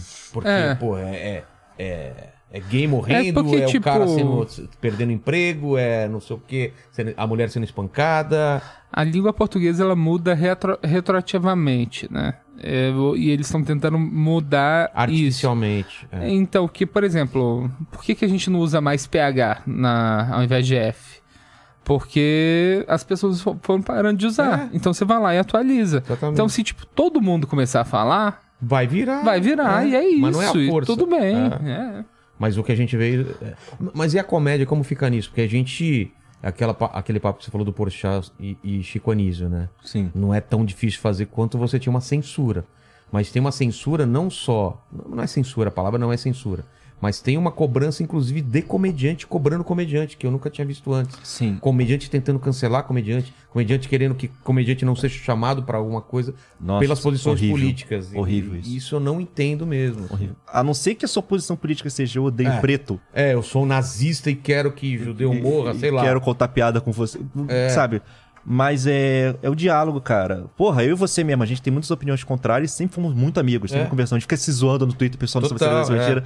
Cara, são coisas assim que tu tem que aprender a levar e, velho, entender o outro. Acho que essa é a verdade. Entendeu? É você eu- teve a sua vivência, eu tive a minha, o Sartori teve a dele. E, a- e a comédia é um ambiente muito agregador e. e, to- e- e você não precisa ser nada pra poder fazer piada. É próximo Pode de- ser baixo, é, alto, gordo, magro. Não é que nem um, Sim. um esporte que você Sim. tem uma linha que. Não, você não pode, É. entendeu? É, é é aquela frase de- da, da comédia ser justa. O mundo ele não é justo. É. Isso é fato. Óbvio que um moleque preto da periferia ele não vai ter a mesma oportunidade que o Sartório, que tá no Minhoca, perto, mora perto, quando tem cá.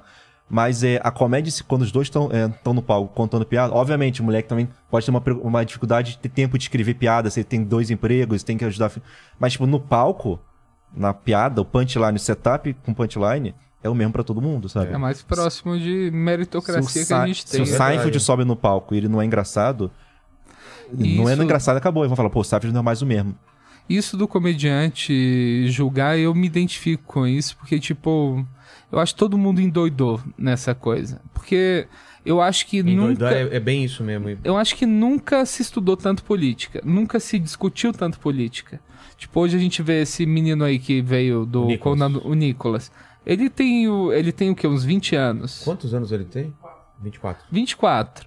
Mas, tipo, eu com 24 não fazia ideia de Tava política. cagando pra política. é. Você vê gente, criança com 15 anos que sabe o que é esquerda, o que é direita, que sabe essas coisas. Então, tipo, a gente pegou esse momento de polarização da internet que foi, foi causado, você ficava com raiva. Eu ficava com raiva de ver uma pessoa, um comediante apoiando o Bolsonaro. Eu ficava com raiva, saca? E porque por causa desse negócio de achar estranho ter comediante de Mas direita apoiando- no Brasil a- apoiando fora do palco, inclusive. apoiando fora do palco, saca? Porque me decepciona um pouco e só que eu, eu já Não, mas- tô num jeito mas de falar, mas você, co- você conhecendo a pessoa.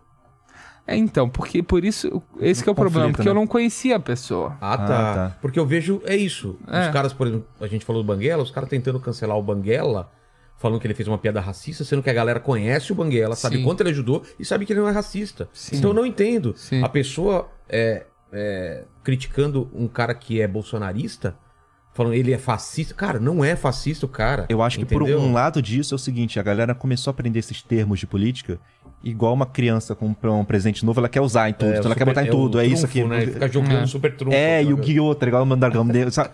E aí fica uma questão meio perigosa de você, você- porque você só passa ódio, assim, em vez de você conversar com o cara, sabe? Às vezes tu pode até convencer o cara. Mas é o que eu falar, sabe? cara, conversa, Acontece. velho. Não, e eu Aqui eu já mudei muita, de- muita opinião aqui durante o papo. Sim. De um advogado, algum cara falar uma coisa e falar, pô, eu não tinha pensado nisso, cara. Sim. Cara, eu. eu é, para mim é muito esse exercício de tentar não se levar tão a sério, sabe? É. Eu tenho uma, uma lista lá que eu vejo, tipo. Tudo que a família Bolsonaro posta. Eu clico lá pra ver. Você vai ver, Eu meu. vou ver. Você também. E eu tento comentar algo engraçado sem cegar. Só que É eu não mesmo? consigo. Não consigo fazer uma piada realmente ali. Aí na pandemia, tipo, enfornado dentro de casa, eu entrei nos grupos. Tudo quando é grupo, eu entrei. Entrei no grupo, no Telegram do Bolsonaro, entrei em tudo, só pra ver o que, que a galera comenta. E eu fui tentando converter uma galera a vacinar. Tá. Que o cara lá, não, eu tenho 63 anos, 63 anos, estou acima do peso e eu não vou vacinar porque a vacina não tá pronta ainda. E eu comecei a trocar ideia com o cara. Eu vi que o cara tinha, sei lá, dois seguidores. Sei. Aí eu falei, é, mas e aí, como é que você tá, cara? Tudo bem? Eu fui trocando ideia, eu falei, vou fazer corrente da vacina com esse, com esse gordo velho aqui, porque ele precisa de vacina. Aí eu conversei com ele várias vezes, não consegui fazer ele vacinar. Não sei se ele tá vivo ainda. mas eu tô muito mais empático com, com as pessoas em geral depois é, mas dessa... é empatia mesmo, cara. Eu, Porque- eu, eu acho que, por um lado, tem uma coisa também, do tipo, quanto mais próximo você está do problema, mais difícil é, é para você separar. Por exemplo, eu sou negro. Se eu vejo um cara sendo racista no palco, ou sendo fora do palco, eu já não quero papo com ele, entendeu? O cara sendo racista mesmo, do tipo, falando Não, mas, coisas pesadas. mas aí a gente tá falando de uma coisa Sim, sim. absurda. Eu tô falando de coisas leves, de opiniões quê? políticas. Pô, É, opiniões não, é porque políticas. tem opiniões políticas que elas esbarram no racismo também. Do tipo, o cara ele vira, pra mim, um cara fala que ele é contra a cota, aí você vai conversar com o cara e o cara ele não entende o contexto todo, sabe? Então fica um pouco assim, cara. Eu Mas, tento. mas às vezes é falta de informação. Às É, vezes, é, eu acho que eu Não acho é? falta de empatia. Empatia, Falta da coisa... pessoa Não, conseguir olhar. Eu concordo, mas é que, pe- é que pra mim cansa também, às vezes, ficar tentando, tendo que educar os outros, entendeu? Não, mas eu não tô nem falando de educar, eu tô falando de. O, o- o básico, se eu pudesse resumir o que, eu, o que eu vivo aqui no dia a dia é. Todo mundo tá vivendo uma batalha. Sim, todo mundo tem sim. uma história. E você não entende as batalhas. Veio muita gente aqui que eu pensei duas vezes em chamar. Eu falei, quer saber? Vou falar. Cara que eu já tive embate na, na- É? no Twitter. Gente que fala, cara, esse cara é radical. Eu já falei pras pessoas. O Tico Santa Cruz veio aqui. Já tretei com ele no Twitter várias vezes. Eu falei, cara, quero ver.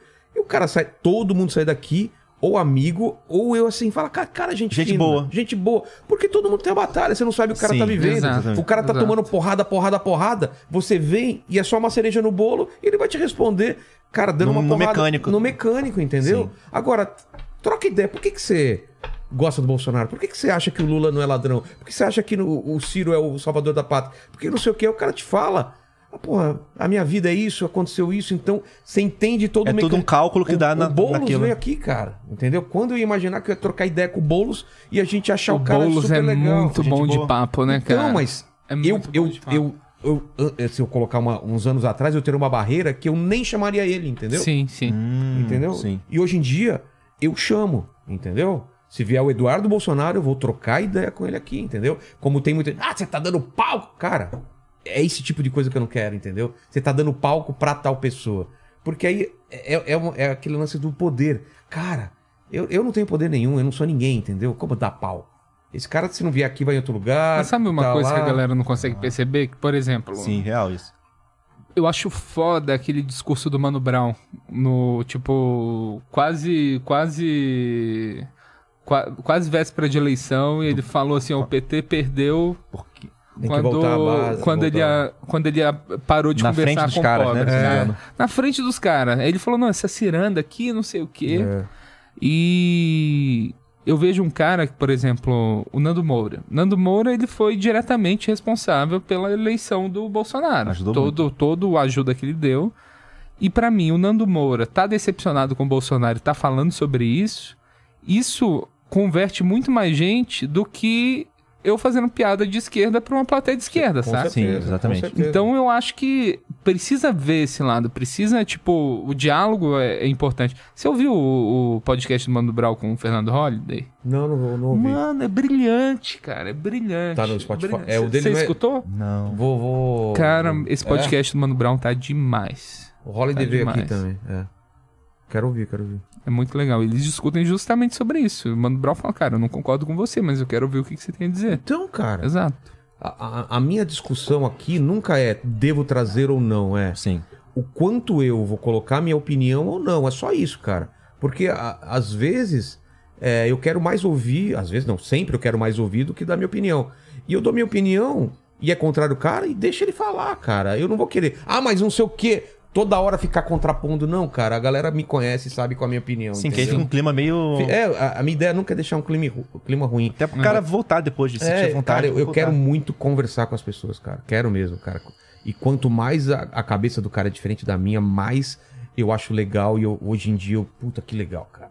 Por exemplo, com vocês hoje, eu quase não me preparei, entendeu? Porque não precisa. A gente pensa igual, a gente, a, a gente trabalha com a mesma coisa, não tem. Agora, Sim. quando é uma pessoa que tá muito diferente de mim, eu, pô, eu tenho que estudar pra caramba, cara.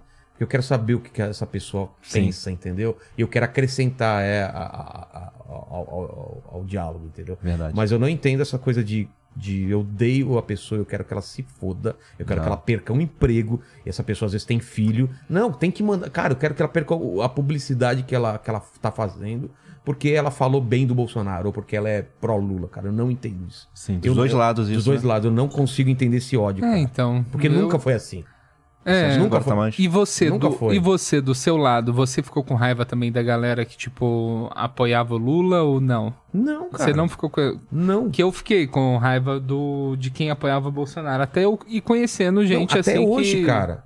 Pô, o Nicolas é bolsonarista pra caramba. Veio aqui, troquei ideia, troquei ideia com ele no, no WhatsApp, Sim, entendeu? sim. Eu entendo a, a luta desse cara. O Nando veio aqui, pô, o Nando é um cara. ah, ele manda vários áudios pra gente, é um cara super de, de boa, tranquilo, fora daquele personagem agressivo que, é- que a gente conhece do passado. Então, assim, eu comecei a ver um outro lado das pessoas que eu não via. Então, o podcast, pra mim, foi revelador, entendeu? Sim, Sim. Só que já era um processo meu anterior ao podcast de baixar a guarda, cara. Porque só faz mal pra gente, você tá ligado? Né? Só faz É. mal pra pessoa que Sim. odeia, pra pessoa que é combativa, faz muito mal. Você tá toda hora no. Olha o que o cara tá falando, velho. Não, não é, não é possível que esse cara. é, é, é- Eu, eu saí de vários grupos de comédia por causa disso, que eu vi uns absurdos que a pessoa falava. Eu Falo, não é, não é possível que a pessoa acredita nisso. E hoje em dia eu trato muito melhor um Sim. negócio desse, cara. Eu É, falo, mas é o perigo de se levar a sério Mas eu demais e também que- pegar. mas eu acho que não, ou você trazer se- pra minha bolha, É. tipo, ah, eu vou trazer É. pra, pra galera da comédia bater nesse cara. Olha o que esse cara falou, pá, pá, pá, pá. É, a- o truque é realmente você falar com pessoas que pensam diferente. Tipo, E- e eu acho que falar a no comédia, particular, acho que a cara. comédia, mas eu acho que a comédia ela junta muito, porque, por exemplo, eu, eu consigo ser amigo do Danilo Gentili e do Fábio Lins. Então. Que pensam são bem opostos. Mas sabe? é que tá, as pessoas podem não entender você por isso, entendeu? Como assim? E, e eu não vejo Sim, problema podem nenhum. te cobrar. Ah, Podem te cobrar. Podem te cobrar. pode, Como sim. me cobram de eu ser amigo de certas pessoas. Como Sim. assim? Esse cara é isso, isso, isso. Eu falei, cara, eu, eu só tenho coisas boas pra falar dessa pessoa. Sim. E aí? Por que eu não vou ser? A não ser que você amigo? tenha uma história realmente é, factual das pessoas sendo uma filha É, da puta. É. Agora, porque, É. porque a pessoa pensa é foda, Ou realmente. que me contaram coisas. Se É. alguém me contar uma história é, ruim de você, no máximo eu vou te perguntar, "Oi, é verdade essa, esse lance Sim. que o cara falou? Falou, não, cara. Então ok, tô, acredito na sua palavra, entendeu? Sim. E as pessoas hoje estão muito no. Você ouviu o que falaram, essa pessoa, não sei o que e tal. É fogo. Mas é o que você falou, graças a Deus eu tô sentindo que tá mudando um pouco. Tá mudando. Essa discussão tá Dois sendo anos boa. atrás, acho que foi o ápice desse negócio de patrulha. Meio macartismo, parecia aquele macartismo. Você apontava e, e indicava e ia E a galera ia mundo toda lá, destruir é, a pessoa. Destruir a pessoa. Apontava outro, qual é o alvo agora? E aí ficou tão assim de. O cancelamento nem funciona porque é um em cima do outro. É tanta gente Exato. sendo cancelada. É, é muita gritaria, né, cara? Exato. É muita gritaria. Eu acho que foi tipo, a Montanha Russa foi o Cossielo, o Banguela, É. e depois foi todo mundo. Todo mundo. Né? Aí veio o BBB desse ano, né? Que teve é, o lance da. da Qual que foi da BBB? Da Conká, Agora, da Conká. da Ah, Conká, da né? É. Que também foi esse lance também do cancelamento, ódio e rejeição. E o pessoal já entrou lá preparado pra É. isso, né? Pra, preparado pra, pra lacrar. e- Talvez o próximo E seja já, o deu, mais... e, já deu mais essa, e já deu essa mudança, né? É, Que a galera não queria ver a lacração. é porque o, o BBB foi um- um- uma amostra do que é o Twitter, praticamente, É, né? foi um Foi Twitter. um Twitter da vida real lá, Enjaulado, né? foi um Twitter enjaulado. Mas é isso. Que mais assuntos a gente tem? Ó, vocês não me entregaram o presente inútil, acho que agora é uma boa hora para o presente inútil. Quer dar o seu Eu primeiro? vou dar o meu primeiro. Olha só, o meu presente. Já que você traz aqui o pessoal pra fazer um debate, eu trouxe Que pra você isso? então um- uma galinha ou um pinto, de- Cara, depende, com um... que é um cronômetrozinho. Como que funciona? aqui? Timer. Você roda, Ah, cara. ele funciona, tá? Mas tem que. Tá. Cara, Ó, um presente útil. É, que Presente isso daí hoje. foi o último presente que, que minha avó me deu antes de morrer. Você tá brincando? Não, mentira, claro que é zoeira. Meu Deus. Só É por coração eu- É dele. por isso que eu odeio esse cara, entendeu? Não, seria. Mas seria uma. Pô. seria- isso me parece a piada do. O, o que o. o- Ó. Olha só, hein? Acabou Nando Acabou, Moura, Nando. Nicolas- Agora Nicolas fala, vai. Aí, isso me parece muito uh, eu indo numa, numa viagem com, o- com o, o Zaca, o Cáceres e o Ventura no Ah, banco de sim. trás. E o Ventura eh, fala que o João Vale tinha acabado de separar da mulher. E o Ventura fala, Vilela, e se eu te falar que o Strombeck tá pegando a ex do, do João Vale, cara? Eu falei, que filho da puta, cara. Como o cara faz um negócio desse? Ia ser engraçado se fosse verdade, né? Cara, a gente rindo pra caralho, cara. Ele falou, não falou o que tava acontecendo. Ele falou, já pensou que isso ia acontecer? Tá merda. E você? Ó, meu é? presente aqui, ó, é esse magnífico peixe mecânico. Que eu comprei isso pro meu gato, porque aparentemente alguns gatos gostam disso. E isso aqui é o maior medo que eu já vi no meu gato. Foi Ele quando esse bicho medo? morre de medo. É assustador pra um gato. Ele para de mexer, aí você toca ele mexe de novo. Vou fazer um teste com o meu gato aqui. Meu filho com certeza vai adorar isso daqui. O movimento dele é muito bom, mas muito é um bom. terror pra um gato mais medroso. Que maravilhoso, cara. Deixa eu desligar. ó. Ele é a bateria. O cara mata o bicho. E aí, de, de, de comédia, vocês acham que a gente tem algum tema que não falamos ou fica para um segundo papo? O que, que vocês acham? Acho que a gente dá uma, uma geral, né? Fala de uma, Sim. de uma geral. E para encerrar o, o, o programa, quando eu faço esse tipo de debate, ou é um tema específico, eu costumo fazer diferente a, a pergunta final. Então, eu gostaria que vocês resumissem uma. Não precisa ser uma frase, mas pode ser uma frase ou duas, assim. O que, que é o stand-up para vocês? Não precisa ser exatamente uma frase, mas Sim. tentar concentrar. Acho que a é libertação e sinceridade. ideia. É mesmo? É, de verdade. Stand-up é um caminho só- mas, mas só uma coisa, o lance de libertação é porque é, Que você pode realmente falar o que você quiser, você pode estar no palco, você tá desabafando alguma coisa, entendeu? Por mais que seja um texto que você já usou milhões de vezes, quando você tá falando pra uma plateia, você vê a reação delas, como se você estivesse conversando com alguém, você tá Entendi. conversando com todo mundo ao mesmo tempo. tá. É, e pra mim o stand-up é a maneira, um caminho muito bom pra descobrir quem você é. Pô, faz sentido isso, cara. Você descobre seu senso de humor, a percepção que as pessoas têm de você. É. Se você estiver fazendo as perguntas certas pra si mesmo, você vai achar algo original e legal. E a gente daqui 10 anos pode ter um, um- a- a- alguma coisa genial, alguma coisa que você fala, cara, vocês veem alguém assim que tá, tá no caminho dessa? Tô trabalhando nisso. É, vocês eu são acho, no- eu acho Você que tem quantos muita. anos? Eu tenho 32. E você? 28. É, são novos, são novos. Não tão novos mais, Ah, mas- né? A gente vai ser soterrado por uma é- geração. É, que tem uma geração que tá começando com 17, né? Sim, É sim. diferente, é. Ouvindo isso. É, Que nem podem ir no bar sozinhos, né? exatamente. É, tem um menino, o João, ele é lá de, acho que Cuiabá, assim, tem 14 anos e ele E manda é bem? fã do Jojo Patou, liga, grava podcast. Essa é a vantagem dessa Eu geração não vi ele também. fazendo ainda, mas é... Eu, quando Tem comecei, muito não acesso, tinha isso, né? Você tinha que comprar DVD, Nossa, talvez, VHS, não, VHS. É, então, a minha geração já foi uma que começou já fanzaça de comédia, conhecendo os gringos tudo, saca? Ah, tá. Acho que por isso a gente demorou mais também.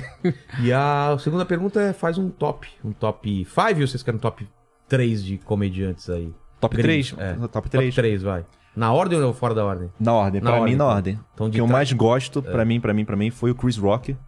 Que foi o primeiro cara, assim, o primeiro negro que eu vi realmente fazendo stand-up, tipo, negro sendo o centro das atenções, Entendi. sabe? Isso daí foi muito importante pra Sim. mim na minha Qual foi a infância. primeira coisa que você viu dele? Foi ele fazendo um, um especial de comédia que ele tava falando alguma coisa sobre como, como a- a- o governo Bush era tão ruim, tão ruim, que o Bush ele, ele não dá uma foda pra você, mesmo que se você tivesse um penhasco e o Bush estivesse em frente a você, com o bolso cheio de fodas, e você pedisse uma, ele não ia te dar uma foda. Eu acho tão legal isso. Acho que Ficou na minha cabeça até hoje. Depois tem o Rick Gervais, um comediante incrível também, maravilhoso. E o terceiro lugar eu colocaria a Louis C.K. Eu gosto do Louis C.K. Ah, é? Eu acho É. Meu primeiro lugar seria o Seinfeld, me desculpem, galera. Sério? Eu amo o Prime- Seinfeld. É nesse Eu amo. nível mesmo? Eu acho que, assim, é uma entidade da comédia, do... Eu, eu, assim, assisto tudo que ele fala, adoro ver ele falando sobre comédia. Não é o que eu acho mais engraçado, mas é o que eu acho... Como da comediante, ele me ajuda mais, assim. Tá. É o Patricio O'Neill e o Gary Shandling. Mas quem que é o que você acha mais engraçado? O Gary Shandling e o Patricio O'Neill juntos. É? E vou pôr mais um aí, o Norm MacDonald. Sério? Amo. Porra, eu gosto, mas não sei, cara. Olha que louco. Cara, ele tem umas coisas geniais, assim, É. no, no stand-up no Spotify, que não saiu em vídeo. É. Tem um disco de sketch, muito e, a- foda. E aí vendam seu peixe agora. Redes sociais. Não, então, pessoal, eu tenho o meu canal, que é Havok Miranda com H, HVOC Miranda, que eu tenho a série do Curiosidade da Puta, Comédia. é muito legal, cara. Eu faço Tem meio ver. que mini docs, meio vlogs, assim, sobre o mundo da comédia. Basicamente o que a gente conversou aqui hoje, né, É. cara? Só que lá tem... Ilustrado, né? ilu- ilustrado, tal, legendo vídeos, então faço um trabalho assim. Tem, tem uns vídeos que chegam até uma hora né, de duração, mas é, é modéstia à parte é bem produzido. Você, tem meu é Insta... o, você é o Castanhari da comédia. Castere da comédia. Aqueles vídeos longos. Castere preto da comédia, muito minha marca. E eu tenho meu Instagram, que é Havok Miranda, H-A-V-O-C Miranda. Eu posto vídeo lá de vlog, de stand-up também. Posto alguma coisa do Curiosidade também. E é isso. Havok Miranda, H-A-V-O-C Miranda no Twitter, no Instagram e no YouTube. É, eu, me, eu sou Daniel Sartório, me assistam é, no Minhoca Radio Show de segunda a sexta, 11 da manhã. É, meu Instagram é Daniel Sartório. Eu fiz um documentário falso incrivelmente bobo sobre o matador paraguaio. incrivelmente bobo, eu tenho muito orgulho disso. E, e eu é isso. sou um paraguaio, estou aqui para matar você. É, é. Para o quê? Paraguaio. Eu fiz até música original gravada por Chiquinho do Pedra Letícia, rapaz. Meu Deus. É assim, eu, eu peguei, eu peguei esse documentário e falei, como que eu posso gastar muito tempo numa coisa muito idiota? e eu fui bem sucedido. Tem até animação da primeira vez que a piada foi usada. Que maravilha. Entrevistei delegado, foi demais. Maravilha. Obrigado aos dois. Obrigado a você que está assistindo essa, esse programa. E deixe nos comentários aí o seu top 3 de, de comediantes. Pode ser aqui do Brasil e pode ser de fora. Valeu? Até mais. Dá um, dá um curtir nesse vídeo agora, se inscreve no canal e torna-se membro que você pode fazer essas perguntas que, que nem hoje, né? Que só foi para membros. Até mais.